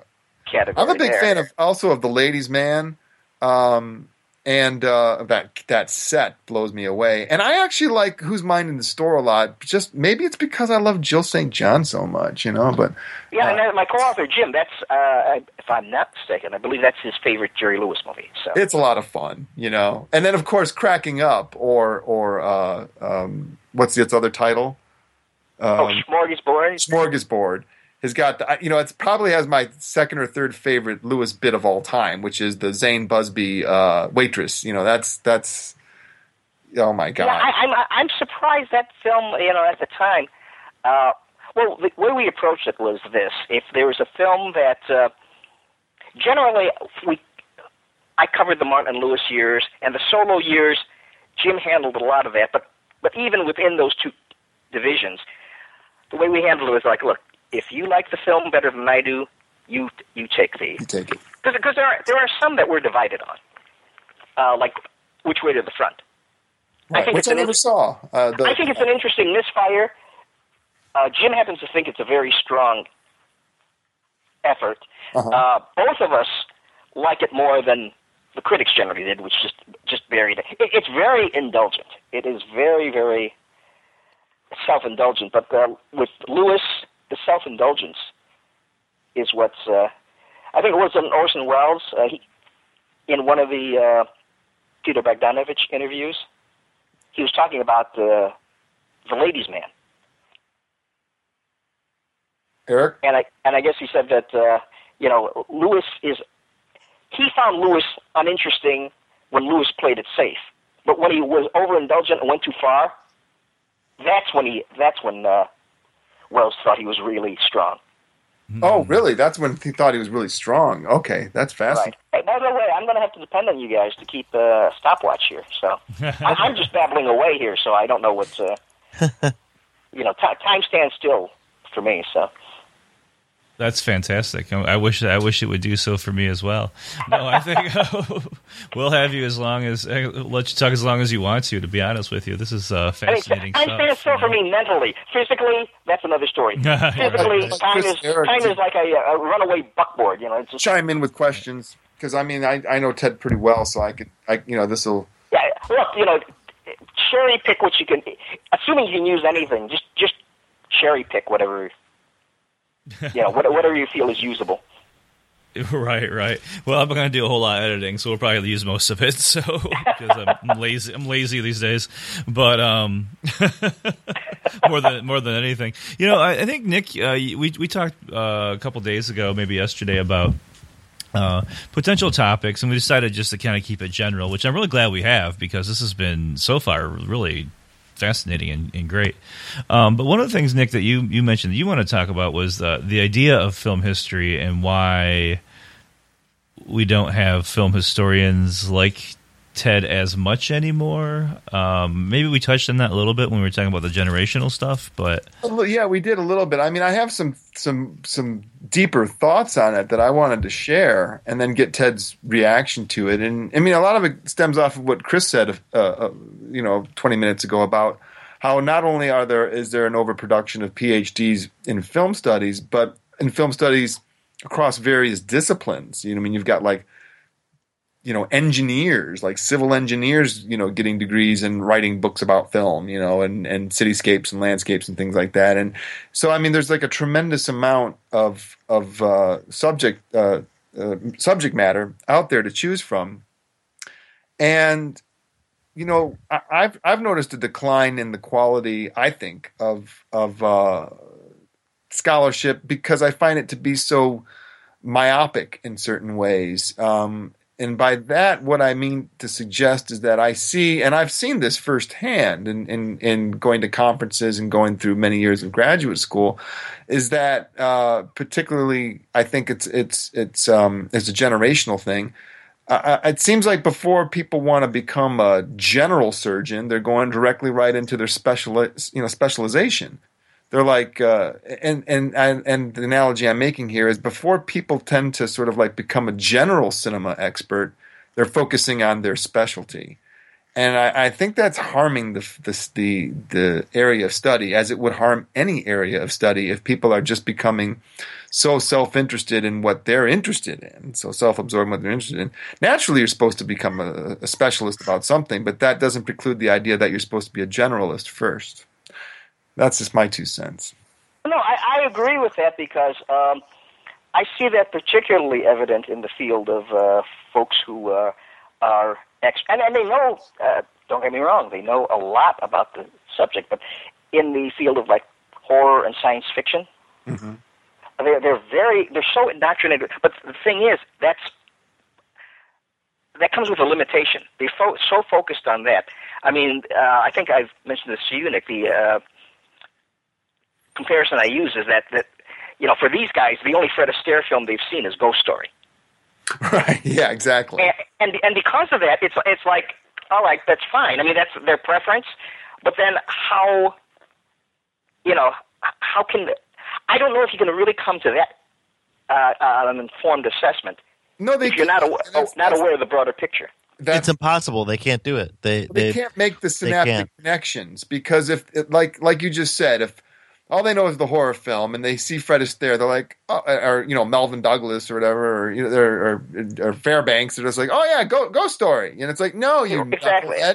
You know, the, you, obviously you don't know your film history, and so when I'm reading a book or an article, and I'm like, I know more about this about this subject matter than they do, and they're the one that are publishing about it. I'm like, something's wrong here. Well, I, you know, uh, uh, I touched upon the history. It's not only, I think, the history of uh, what was going you know going on in the industry at a given time. It's just what was going on in the world at a given time too.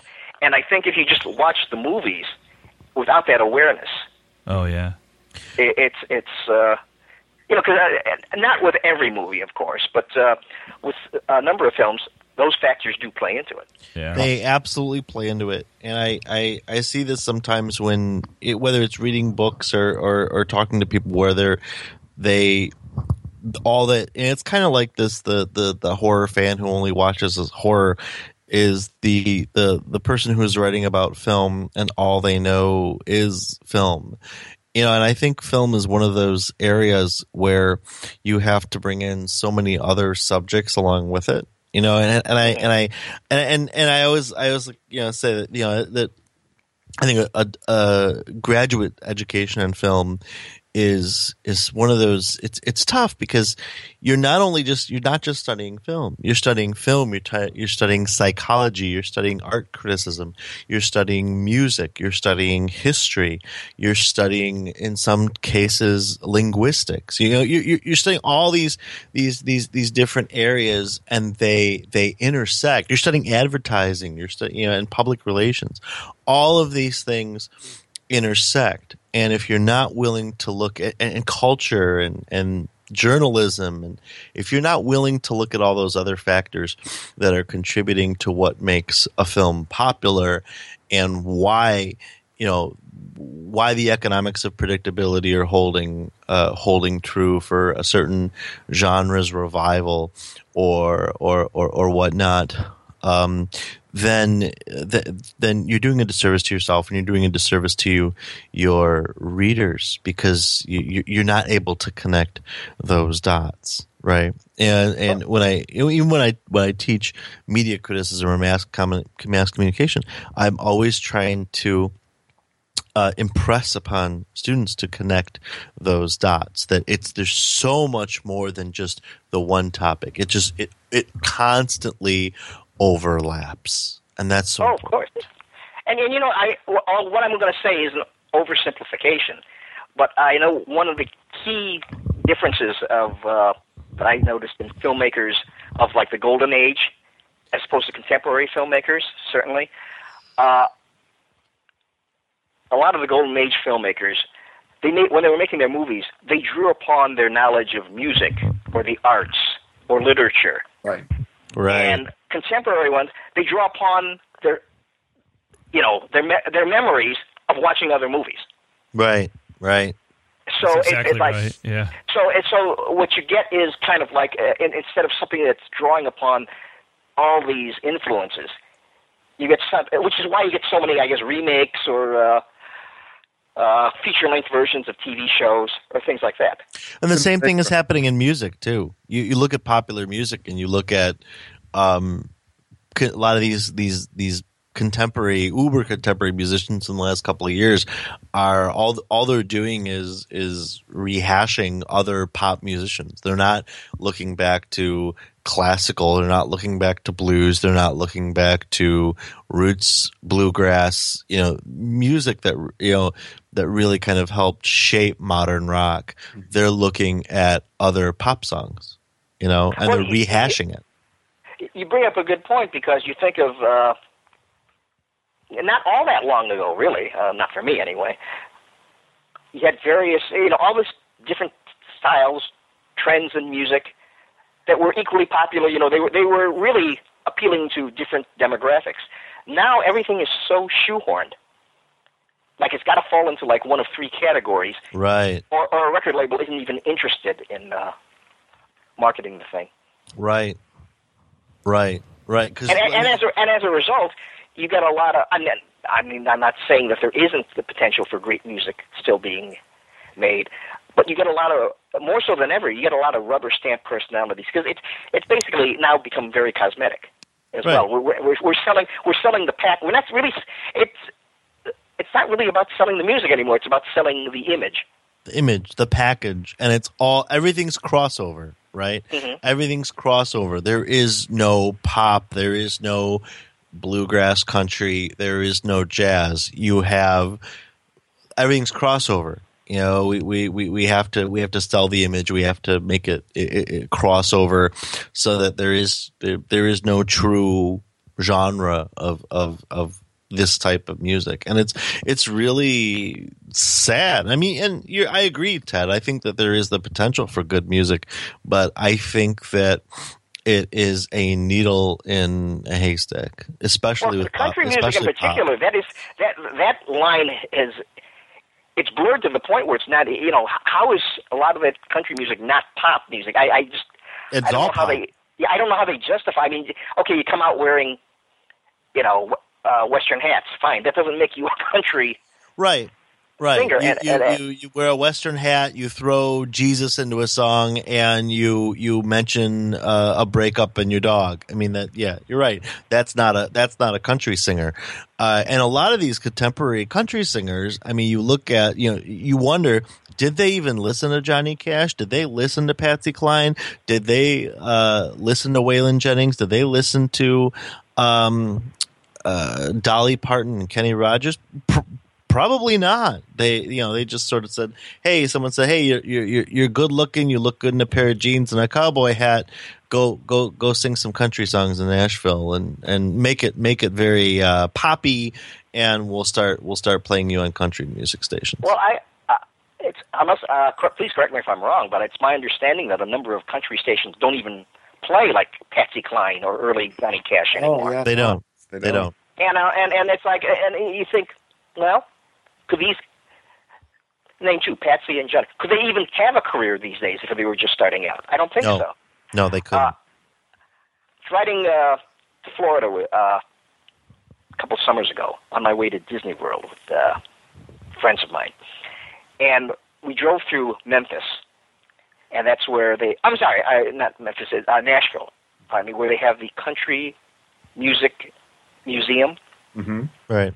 And so I thought, okay. I mean, that wasn't really on my mind. So we get, uh, we're driving through. We weren't really gonna. We were gonna stop maybe to have a meal and just keep going. And I see this huge, huge billboard for Carrie Underwood. hmm And I, I, I thought, oh, she must be appearing at some kind of stadium or whatever. And as we get closer, the billboard is for the opening of the Carrie Underwood exhibit at the Country Music Museum. And uh, I, I don't have anything against Carrie Underwood. I think she got it, you know, that's fine. You know, God bless her. But I thought, really, really, she's got an exhibit at a museum. I mean, Right. Yes, King I- Kong I- and uh, Carrie Underwood. yeah, I mean, I mean, th- th- this is like seeing autobiography. show. It's like autobiographies of by uh, twelve year olds. You know, like really, have you have you really put in that time? You know, uh, I mean, I mean, you know, what what, what are they going to show her? her grade school lunchbox. I mean, what what kind of what kind of Carrie Underwood memorabilia warrants Memorabilia. warrants an exhibit in a museum, let alone a billboard that that political candidates could only dream of. Yeah. Oh, yeah. And and then the following week they're doing the uh, Spuds MacKenzie exhibit too. So. Exactly. Yeah. It's Right. like, oh, geez, you know. I guess, and, and and of course, I'm thinking in my mind, yeah, okay. Well, what they probably did was they uh, had to put the uh, Johnny Cash and the uh, Patsy Cline exhibits in storage. Right. Yeah. Right. You know, to make room yeah. for the Carrie. Yeah, move, move Underwood. over, Gene Autry. We got Carrie Underwood's here. Exactly. Exactly. Aw. I, I thought of that. Well, uh, maybe not the best uh, comparison, but uh, how many times has Steve Martin hosted the Oscars? Was it once or twice? It, it, well, I'll just say it was the, the Baldwin once, and then I think he did a solo. yeah. Um, It, it was a, it was a solo. Then uh, what kind of sums that up was he was doing his monologue, and whether this was prepared or an ad lib, but he, he made his point. He looks off, and uh, towards the back row, Mickey Rooney is sitting in the back. mhm. And he says, Hey, there's Mickey Rooney. Hi, Mickey. Sorry we couldn't get you closer to the stage, but Vin Diesel's here. So, nice. and, and, and, that, and that's pretty much, that's, you know, You know, That's I pretty had that much it, like- feeling when uh, at the Golden Globes this year, um, George Clooney got the Lifetime Achievement Award, Right. and I'm like, I'm like, what? Yeah. you yeah. know, which is- I, I thought the same thing, Eric.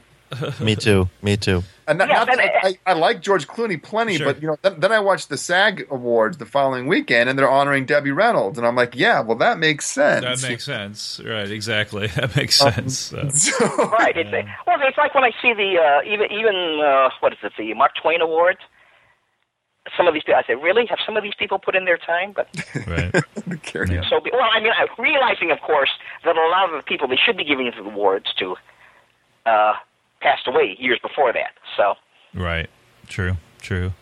Yeah, I think the movie industry is going through the same thing as the music industry, though. You're talking about pop and country and all the crossover. It's the same thing. It's all kind of, you know, uh, audience demographics and and you know analysis of how much money you can make and all that stuff. And they pour so much money into the blockbusters and so little money into everything else, with this calculation of making money. And I, I, it's they're making more movies than ever, but there's less. It's hard to find the good stuff sometimes, and sometimes there's not a lot of good stuff to see. You know, and they're so Eric, they're so ignorant of history. If they go back and look at things like um, the Full Monty or Blair Witch or Shakespeare in Love or all these movies that went on to make like ridiculous return of investments, you know, like uh, you know, well over the hundred million dollar mark, and we're talking a long time ago too, that they would realize that they, it's not a a, a a gamble to finance a film like Boyhood. You know, it's not that big a gamble, it, it, and, and in fact, will will really pay off. But they have such sort of like blockbuster blindness. Hey, I like that blockbuster blindness. They have such blockbuster. hey, copy, copyright that, Nick. Copyright that. Yeah, before there you go. on my Taylor Swift today. I'm going to copyright that. You know, I don't know if you guys saw that on the news, but Taylor's copywriting all these sayings uh, eh, so that she can sue people if, if they do a mashup or they wear a T-shirt or a bumper sticker with uh, the lines like "a party like it's 1989." She copyrighted that. Taylor? Swift. Oh yeah, which is funny. Oh. Stole that from print. Taylor Oh, just- Swift is shake- doing that. Yeah, yeah. T- today, that's clever. As a So- so joke, I hope, right? So, so Taylor Swift. True. Say, Taylor It's Swift evidently, Taylor Swift does not have enough money, is what what you're saying, right? She has to. She Yeah, has to resort to over these two kind of hundred things. mil, and she apparently the lawyers are convinced her that she needs to copyright all these sayings, like that song, uh, that one song that's got this one line in it. I don't know. They that copyrighted all these different. Look it up, you'll see. No, it's not a joke, Eric. It's serious. Oh I don't my know what the hell made me bring that up in the first place. Blockbuster blindness. Uh, oh yeah, copyright. yeah, yeah, patent pending. Everybody. Well, Uh, you, you know, you had mentioned about the reluctance to uh, for uh, the studios to back anything that isn't a blockbuster to invest in the, the money. I have not seen, as I mentioned, I have not seen American Sniper. But what I do know is that there is a boatload of production credits, like Malpaso, all, that- all like I guess it was all these companies that Eastwood had to go to to help finance this thing. Really? Oh, so it's not Yeah, just. so, a- so I'm, I'm, I, that's another thing to watch out for. I guess the end credits. You just see uh, what I've been told is that uh, there's like these endless credits of just uh, p- production companies associated with one film, and you think, Interesting. wow. Well, you know, like with Million Dollar Baby, Right. uh, Warner's didn't even finance the whole thing. They they went up to a certain point, and Eastwood had to go elsewhere for funding. Isn't so that like, funny? well- because that's when his his capital was very high. He was always on time and under budget at Warner Brothers, and uh, right, and, and still they didn't think the subject matter like, oh, I don't know, we'll I'll put it in there. You know, it, the attitude was like, well, how much how much are we really going to see on our investment? And apparently, the same thing is true with American Sniper, which is ironic since it's such a blockbuster. It's the biggest hit Eastwood has ever had. I didn't know that. Well, I'm, I want to go I see it, but I either. could care less. Yeah. I'm tired of the n- the news stations constantly and the politicizing these films. You know that that are well, all films are political in nature, but I mean like taking the ones that are overtly political or or whatever, like like Zero Dark or whatever, and and and skewering the the. The the, uh, the directors of the films and holding them accountable for you know the the this guy's life and the novel that was written about it and then like Well, with American Sniper, though, I think it's it's it's not just that. I mean, granted, you have the not you have the memoir and Chris Kyle, you know, the the the fabrication and Jesse Ventura's lawsuit, but you have all kind of these this this uh, meta surrounding discourse around American Sniper, where you have um, Seth Rogen and Michael Moore make these these tweets about uh, snipers and Nazis and That's what I'm snipers and, and, and, all that. And then you get everybody, you get the Christian right that is absolutely latched onto this film. Like this film has become their poster boy. It's like, hey, yeah, American Sniper, let's kill people. This is what we love because we're Christians. And then you get the, you know, you get the military who have let everybody in the military who's latched onto this film and absolutely slammed Michael Moore and Seth Rogen. How dare you actually, you know, But utter that's- an opinion that's that's, exactly point. anti-military? is that here's an object that exists relative to the culture that created it, which is being bent, pulled, twisted, and you know uh, magnetized for the to the political beliefs of all, like you just said, all these different constellations. They did the same thing with Zero Dark Thirty. They did the same. They do the same thing with every film that comes out that you know has an ideology, a strong ideological bent to it, or even if it doesn't. The thing is, is that like Kathryn Bigelow and her screenwriters defended Zero Dark Thirty from day one, saying, "Look, it we've been entirely ob- uh, objective and journalistic about this, but that wasn't good enough for everybody. They had to politicize the hell out of it." And the same thing. Now, the only thing I, I've read about American Sniper, other than all these these news organizations constantly having people come on and talk about it, is um, our our colleague Bob Burgoyne made a few comments about it, and I'm I'm I'm almost always going to side with Bob, even though I haven't seen it yet. And you know, he he was very much in favor of the film. I'm just going to throw that out there. So I Well, again, I haven't seen it, so I can't say anything about it. But um, you know, it's it's a it's a type it's a subject matter that's going to get controversy. But it's interesting Well, that that's, Ted that's the says subject that- for an upcoming podcast when you guys all. yeah, definitely, definitely. But as Ted said, like he couldn't find f- funding, and it was like the biggest January release ever, or something. I don't know, something like that. Mhm. It's like that's some Right. kind of crazy stat like that. You know, But I, and I guess it didn't. I mean, in one sense, I can see an executive saying, there. Okay, okay, we're going to give seventy million to an eighty-five-year-old guy to make a movie about a sniper. Uh, I don't know. I mean, I mean, so I know, I know that that plays into it, Yeah. but uh, you know, it's just the fact that you know, when it even when it's Clint Eastwood, there's not. Um, you know, there's a if if they just don't think they, it's going to, and and I understand that. I understand that it's an ind- it's an industry. The film industry is an industry, but uh, by the same token, they just don't want to take any chances. It's what we've been addressing about like the music industry. They just want whatever falls into a certain, you know, something that people can that go this goes down easier. You know, But that's the problem, though. Ted. It's like it's like Coppola said in, in that wonderful documentary, which is you know um, uh, a decade under the influence. Is is without risk, there's no art. And so, if you're not taking risks in your films, um, then there is then there's no art. In the absence of risk, art goes out the window. So I'm just so tired of every little film, every little film pisses somebody off, whether it's a, a you know a, a factory worker or a housewife or a soccer player, or everybody's pissed off about something, and they just have to go to the airwaves, and it's like, my God, it, it, it makes people afraid to do anything. You know, I mean, I mean, do we really even have to talk about Matt and Trey and what they did with the cartoon wars seven years ago, and what's going on what ha- with what happened with Paris? It's like everybody's afraid to do anything anymore for the risk of offending anybody. Um, well, I find it, I find it ironic that all this is coming on the heels of the interview, oh, true. Yeah. where, where it's like, good oh point. well, you know, don't tell us what we'll make. We'll make what we free speech and all that. And now, hey, uh, I haven't seen American Sniper. Uh, I understand from what I've been told. I Right. I understand it's it's not quite the hardline pro, you know, uh, pro violence film that. Uh, in, in fact, in, in many ways, it reportedly is very a very thoughtful contemplation on the on a very uh, controversial subject.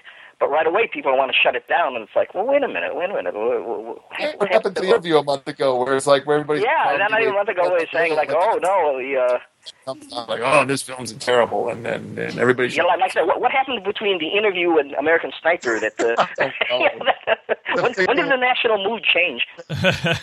yeah, in like three weeks. three weeks.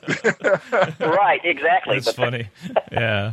Well, it depends on if you agree with it or not, right? Yeah. That. Yeah. No. No kidding. And now it's on Netflix. The interview, from what I understand. So, um, yeah. Well, I, I, plan to see American Sniper. Um, eventually, you know, I have other things that are on my list too, uh, uh, ahead of that. But right. you know, we'll see. We'll see how it goes. Oh yeah, it's it's it's it's it's definitely on my to see list, Yeah. and I would like to see it in a theater as opposed to waiting till it comes out on DVD. But uh, Yeah, I would too. I would too. Um, maybe tomorrow. Nah, we'll see. I want to see Birdman. There's uh, there's other stuff I want to see. as I think well, there's so, four that yeah. are high on my list right now. There's the um, Theory of Everything, and then there's the the, the Yeah. Codebreaker film. What's it called with Benedict? Um, the- Yeah. the- it's- what, what's the name of that movie, guys? You The remember? something game. The, the Yeah. something Imi- the imitation The game. imitation, imitation Game. game. Yeah. That's it. American Sniper and Birdman. So I've got. Yes, Gonna and I, and and I I do want to see Big Eyes. Oh yeah, yeah, me too. Yeah, yeah. It's a, I mean, uh, that- that artwork frankly just creeps me out, but uh, Yeah. the the story behind it is fascinating. story Yeah. behind it's fascinating. Of course, I mean the the two pictures, the portraits I knew of hers from from years ago were Joan Crawford and obviously Natalie Wood. You know. Mhm. I'm really glad though that there are two movies out right now. There's one about Alan Turing and one about Stephen Hawking at the same time. You know, Yeah, uh, yeah. the nerds the nerds have won finally. You Nerds know, maybe I don't know. You know, maybe there's hope for us after all. Two movies about you know about scientists and codebreakers and stuff. I don't know. Maybe not. But Maybe it'll fetch, but then again, you know, you know, well, well, summer's coming, so I'm sure. come June, I'll be. Come June, I'll change my tune. The- is this going to? Uh, this is, does this mean there's going to be a spike in sniper movies? I wonder. Yeah, yeah. American Sniper Two, right? Yeah. American Sniper Two. Sniper Yeah. two. He, Yeah. snipe, he snipes back. He snipes back. why? Why? It's it's going to be the next Death Wish series. Yes. That's right. Yeah, the next Death Wish. Bradley Cooper's back, and he's American Well. Sniper Two, with score by. He's back for revenge. Yes. Well, I guess sort of in closing, maybe it's a good idea, Ted, if we if we uh, I don't know, just sort of like uh, put a stake in the ground and talk about our collaboration. You know, our, our multi collaboration that's coming up here. Right. Speaking Oh. speaking of things that, uh, well, I love a film, and uh, Yeah. Um, so I've mentioned to, to listeners before that um, for the past several years, I've been going down to meet um, a very dear friend, uh, Mark Miller, uh, and his um, his circle of close friends at Mark's home in, in Columbus. Mark and his wife Teresa, who who gracious, unbelievably graciously put as many as what 12, 15, 12 of us, fifteen, I don't know, but we put a lot of us. at, at, least nine or ten. Yeah. Yeah, nine or ten. That sounds about right. And then, at, and then when when the other locals come around, it turns out to be about fifteen or so, or uh, standing room only, and for a movie memorabilia exposition called Cinevent. And uh, but it's really just an excuse for these people who've been friends for 25, 30 years, in some cases, to get together, drink, watch tons of movies, and just have a blast. And Yeah, you, you know, was- you know that show. You know that show, The Biggest Loser. It's like the opposite of that goal. yes, You know, where, where, where they get people together in a house, and and- instead of trying to wean you off all the bad habits, you actually get to indulge to in them. as much gastrointestinal distress as possible in like a five day period. Uh, and, in fact, you are you are not you are not the winner unless you come out noticeably physically wrecked. Uh, what did I say? Physically poorer than when you went in. Okay, that's that's the, that's the goal. Yeah. Cheetos and drinking beer. So we, it's just nothing but the the greatest time on earth. And I was so graciously accepted into the fold by Mark.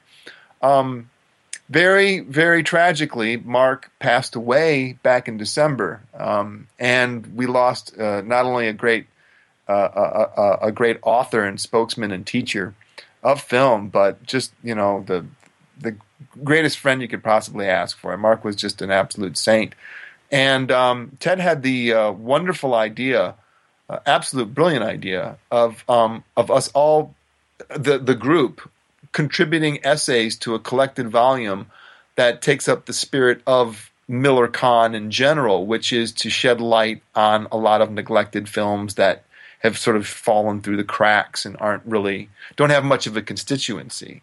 Uh, so that's the background behind it. Ted, why don't you tell what you, this was your brainchild? So why don't you uh, enlighten? Oh well, it, it's it's just a collection of essays. Hopefully, we will find a publisher for it. But the point is that we're going to. Uh, well, I'm I'm very gratified by the enthusiasm of the core group because I. It's an idea I was going to wait for a while and just kind of pitch, and then certain things happen. So I pitched it a couple of weeks ago, and I can't believe the response. So yes, everybody's on board with this. Uh, we we have already agreed that uh, whatever royalties come of it will they will be given to his widow. But uh, moreover, it's, I, I think, Nikki, it's, it's kind of a way to help us co- cope with the loss, too. Sure. Uh, just remembering, because a lot of these films are things that we either discussed when we were there. Uh, by the way, it, it stopped being called Cinevent. That was the outside event that we would attend, and we just we just came up with the title MillerCon. MillerCon. I'm not quite sure who coined it, but uh, in short order, it became a thing. Okay, yeah, well, I'm, I'm going to MillerCon in May.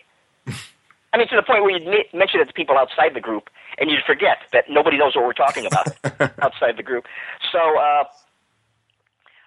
we're all on board with this. We're we're picking out uh, different titles. I'm kind of arbitrating where you know in cases where it's that yeah that title's a little too well known. We, mm-hmm. We'd like we, it's either titles that are unknown and deserve a shot, or maybe they're titles. Yes, they they they're from a director or a star or uh, something where yes they are known, but nobody's really gone to bat for them. Right. Or or they live in the shadow of other films within that group. So hopefully we'll be able to find a publisher for it. I mean, I'm sure we'll, well you'll talk about it more as as the uh, things get uh, more, a little more finite. But uh, at the rate we're going, we should have enough to kind of prepare an outline, and I can I'll pitch it to some publishers. Yep. And hopefully somebody will say, "Hey, that's a great idea." That sounds great. Yep. I, will buy a copy at least. Me oh. too. That's wonderful. Yeah, well, I, I, can tell you that my contributions to it are films that I don't think either one of you have seen, uh, and you may know one or two of the titles, but they're they're films that you know I'm I'm absolutely nuts for, and and several of them have, I, I brought down to Marks and we watched. Um, but but Ted's absolutely right. They're they're films. You know, some of them are were were A list pictures from major studios that have just been basically forgotten. You know, um, and in fact, Ted's Ted's working title for the book is um, well, it's a play off of the, the, another movie's title, but I mean, uh, Ted isn't. It, you're thinking about calling yes, it exactly. There's a movie called "The People That Time Forgot." Forgot. Yes. So we're going to call this uh, the, mo- the movies that time forgot. Exactly. Nice. I love and, it. And, and, and what's, what's nice about this collaboration is that, not, uh, aside from the enthusiasm, which is wonderful, is the fact that uh, when we would all get together, we all bring different collective experiences. So we all brought, I mean, some of us get razzed for our tastes, but mm-hmm. hey, there are tastes, and we'll we'll, we'll defend them. So uh, another thing about the uh, collection of essays is it's going to represent a wide, uh, co- wide coverage. I mean, there, there's there's going to be a lot of genres, a lot of. Uh, yeah, I think I'm only doing one one horror film. That's it. The rest are right. all. I, I know. Uh, yeah, uh, a number of people, folks in that group, and myself too, love the horror and science fiction films.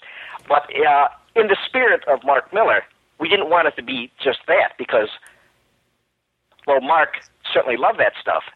He, he loved movies in general, and and uh, it would it would be appropriate if we covered as many as many diverse titles as we could, and hopefully that will be what we do. Sounds like a good project. I, I look forward to Yeah. hearing about it. I'm sure Nick will uh, update Same us here. on on subsequent episodes of That's I a Wrap. sure What sure a wonderful way to honor your friend. I love Yes. it. And, and also for me, Nick, you know, it's, it's like uh, I'm waiting for people to realize that I pulled a Tom Sawyer on all you guys. I got you guys that whitewash the fence Yeah. while I stand there and eat an apple. nice, Yeah. nice. Great. Suckers. Yeah, but we're glad, we're glad to pick up a paintbrush, though. So no, it, it, it's it's uh, like I say, it, it is it, it is in the spirit of Mark. And hey, Mark is really the guy uh, that brought us all together. Uh, I can't say that our paths wouldn't have crossed, maybe at some point, but uh, who knows? you're right. No, Mark was a great facilitator of friendships. You know, there's no question. And and uh, so I'm I'm I'm really happy. You know, and and uh, the the the films that I'm writing about are films I've talked with Mark about that we loved, and and. Uh, And, and so you notice Valerie's Week of Wonders and a Week of Wonders is Watch back on the list, right? Yeah. Yeah, I saw that you reinstated that. Uh, um, yeah, guys, I'm Chris and, and Eric. That's one of the titles that you know I'm bonkers for. Valerie and her Week of Wonders. The, Oh yeah. That and and that is that is one of the greatest masterpieces of modern cinema. It's so incredible that film. It was Joe Dante that turned me onto that. And uh, I had read about it for years, but then when on Trailers from Hell, when he did a little piece on it, I just looked at it and I said, "I have, you know, I, I, I damn it, I got to get a copy of this." And and Oh, I, I gotta, I gotta. Thanks, Nick. I gotta check that out. I, I usually see the trailers from Hell postings, but I didn't see that one, so I'll we check that that one out. up long, pay- maybe like 2008 or nine, and I saw it, and that's when I got the film. And I actually wound up screening that in a cult movies class, and I burned a copy for Mark, and Mark watched it on a summer afternoon, in, in you know in the basement. He did it on the big screen, and then wrote me an email of just how blown away he was by it. You know, In fact, shortly after that, didn't it turn up on Turner Classic Movies? It uh, well, yeah, uh, um, and then I asked him if he was going to record it, and and uh, he he wound up not recording it because he already had a copy of it. But I said, hey man, it might be a better copy than mine. but, but he was he was too busy recording a bunch of other stuff. So I wanted to share that with you guys and with listeners, so you guys can keep an eye out for this book. Um, it's because it should it should be real fun. It should these are a bunch of titles that I'm sure the general public is just really unfamiliar with. It, it'll be, it'll be a difficult book to. I mean, and difficult in a good way. It'll be a difficult book to categorize because it really won't fit one category. Right. But you know what? There, I remember years ago going into Barnes and Noble and Borders and seeing, going to the film section and seeing, you know, some woman who'd written like the 50 greatest breakup movies, or the, you know, or some guy had written the 100 greatest, you know, chainsaw deaths in film or whatever. So I mean, you know, there's definitely, definitely, you know, uh, I think an, uh, we won't, we won't. I don't think we're gonna have any trouble. Oh, I hope not. And it, it- this would be for me. It'd be an interesting uh, journey from uh, standing in front of as a young man, standing in uh, these bookshelves with like one or two movie books to seeing something like this, regardless of my involvement in it. Just seeing a book that is so uh, broad based in its coverage. Yeah, yeah, for Amen. sure, for sure. So, Ted, do you uh, would you would you come back on after after this conversation? Would you? Oh, certainly. In fact, I was expecting you. I was expecting you to uh, contact me within the next day or so and say, you know, we got two hours that are completely unusable. Yeah, we're gonna So- pass. Uh, hey, any anytime, anytime, guys, anytime. Hey, look, anytime I can get any three people to sit there and listen to me spout off for two hours. hey, I, I, I, I'm there. That, that, that's an opportunity that happens with increasing rarity these days. So, it's gonna be a lot more than three once we release this thing. But Yeah, I think so. that's great. well, it's been a pleasure. I hope the end result is uh, up to your usual standards. Of course, don't be silly. Absolutely.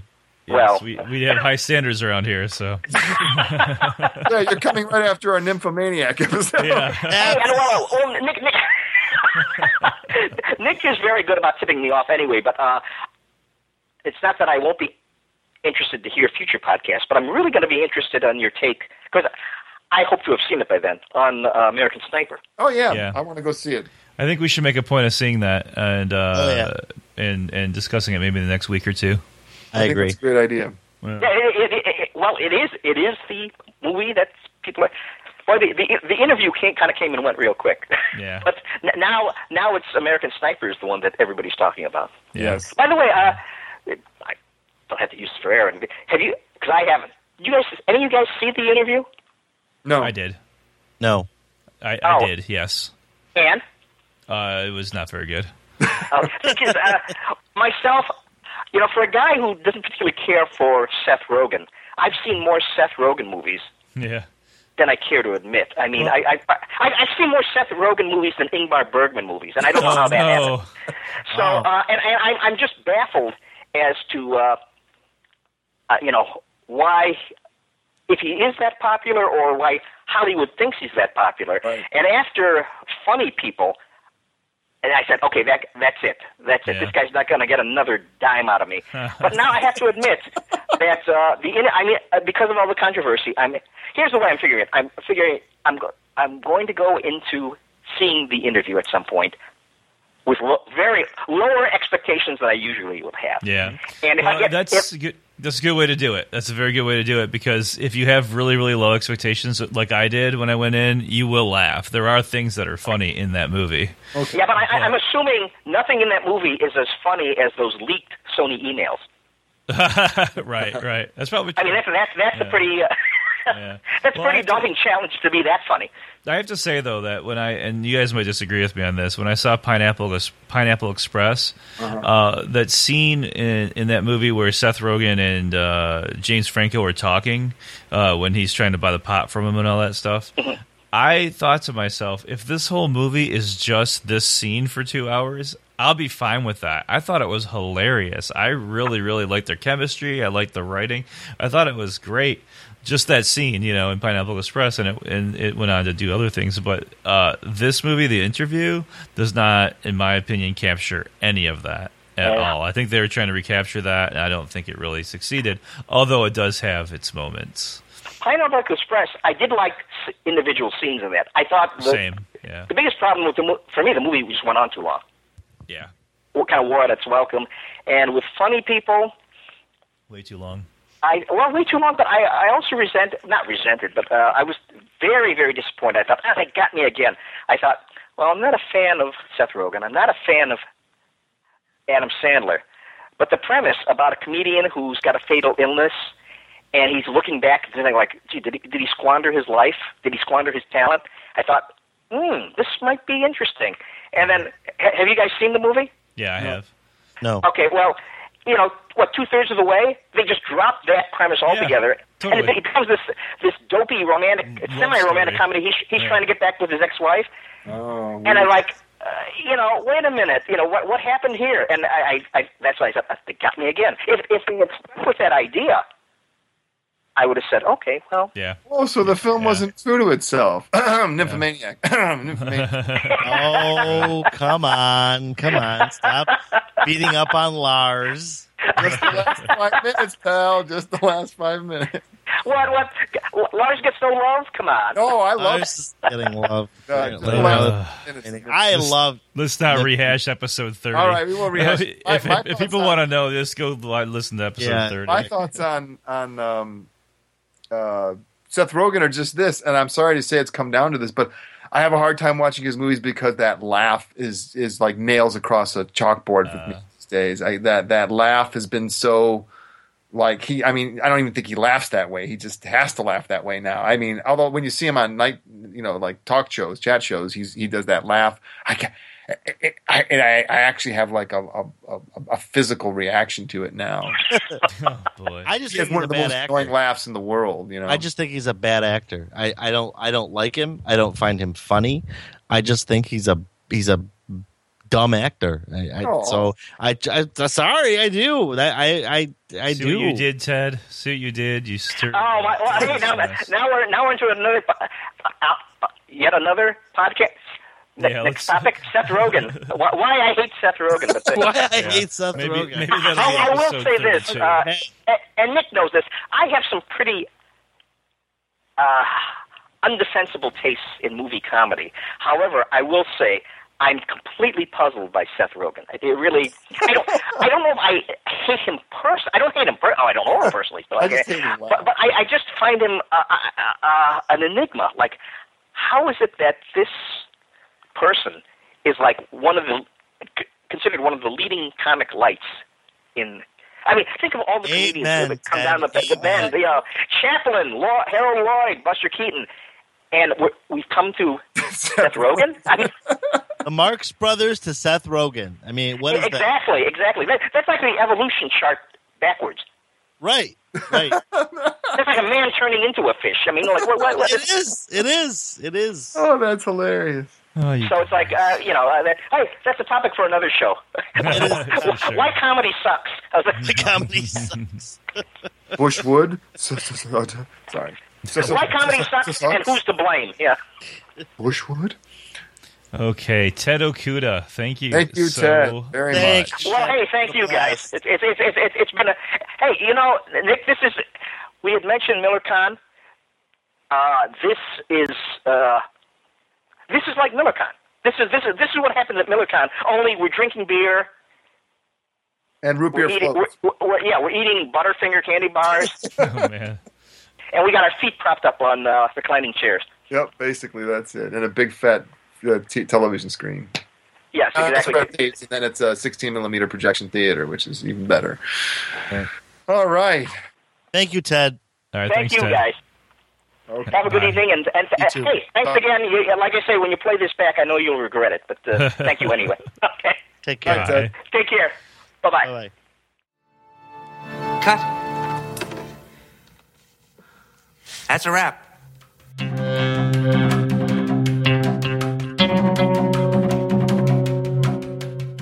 Thanks for listening to That's a Wrap episode number 31 with Chris Gullen, Nick Schlegel, and Eric Marshall.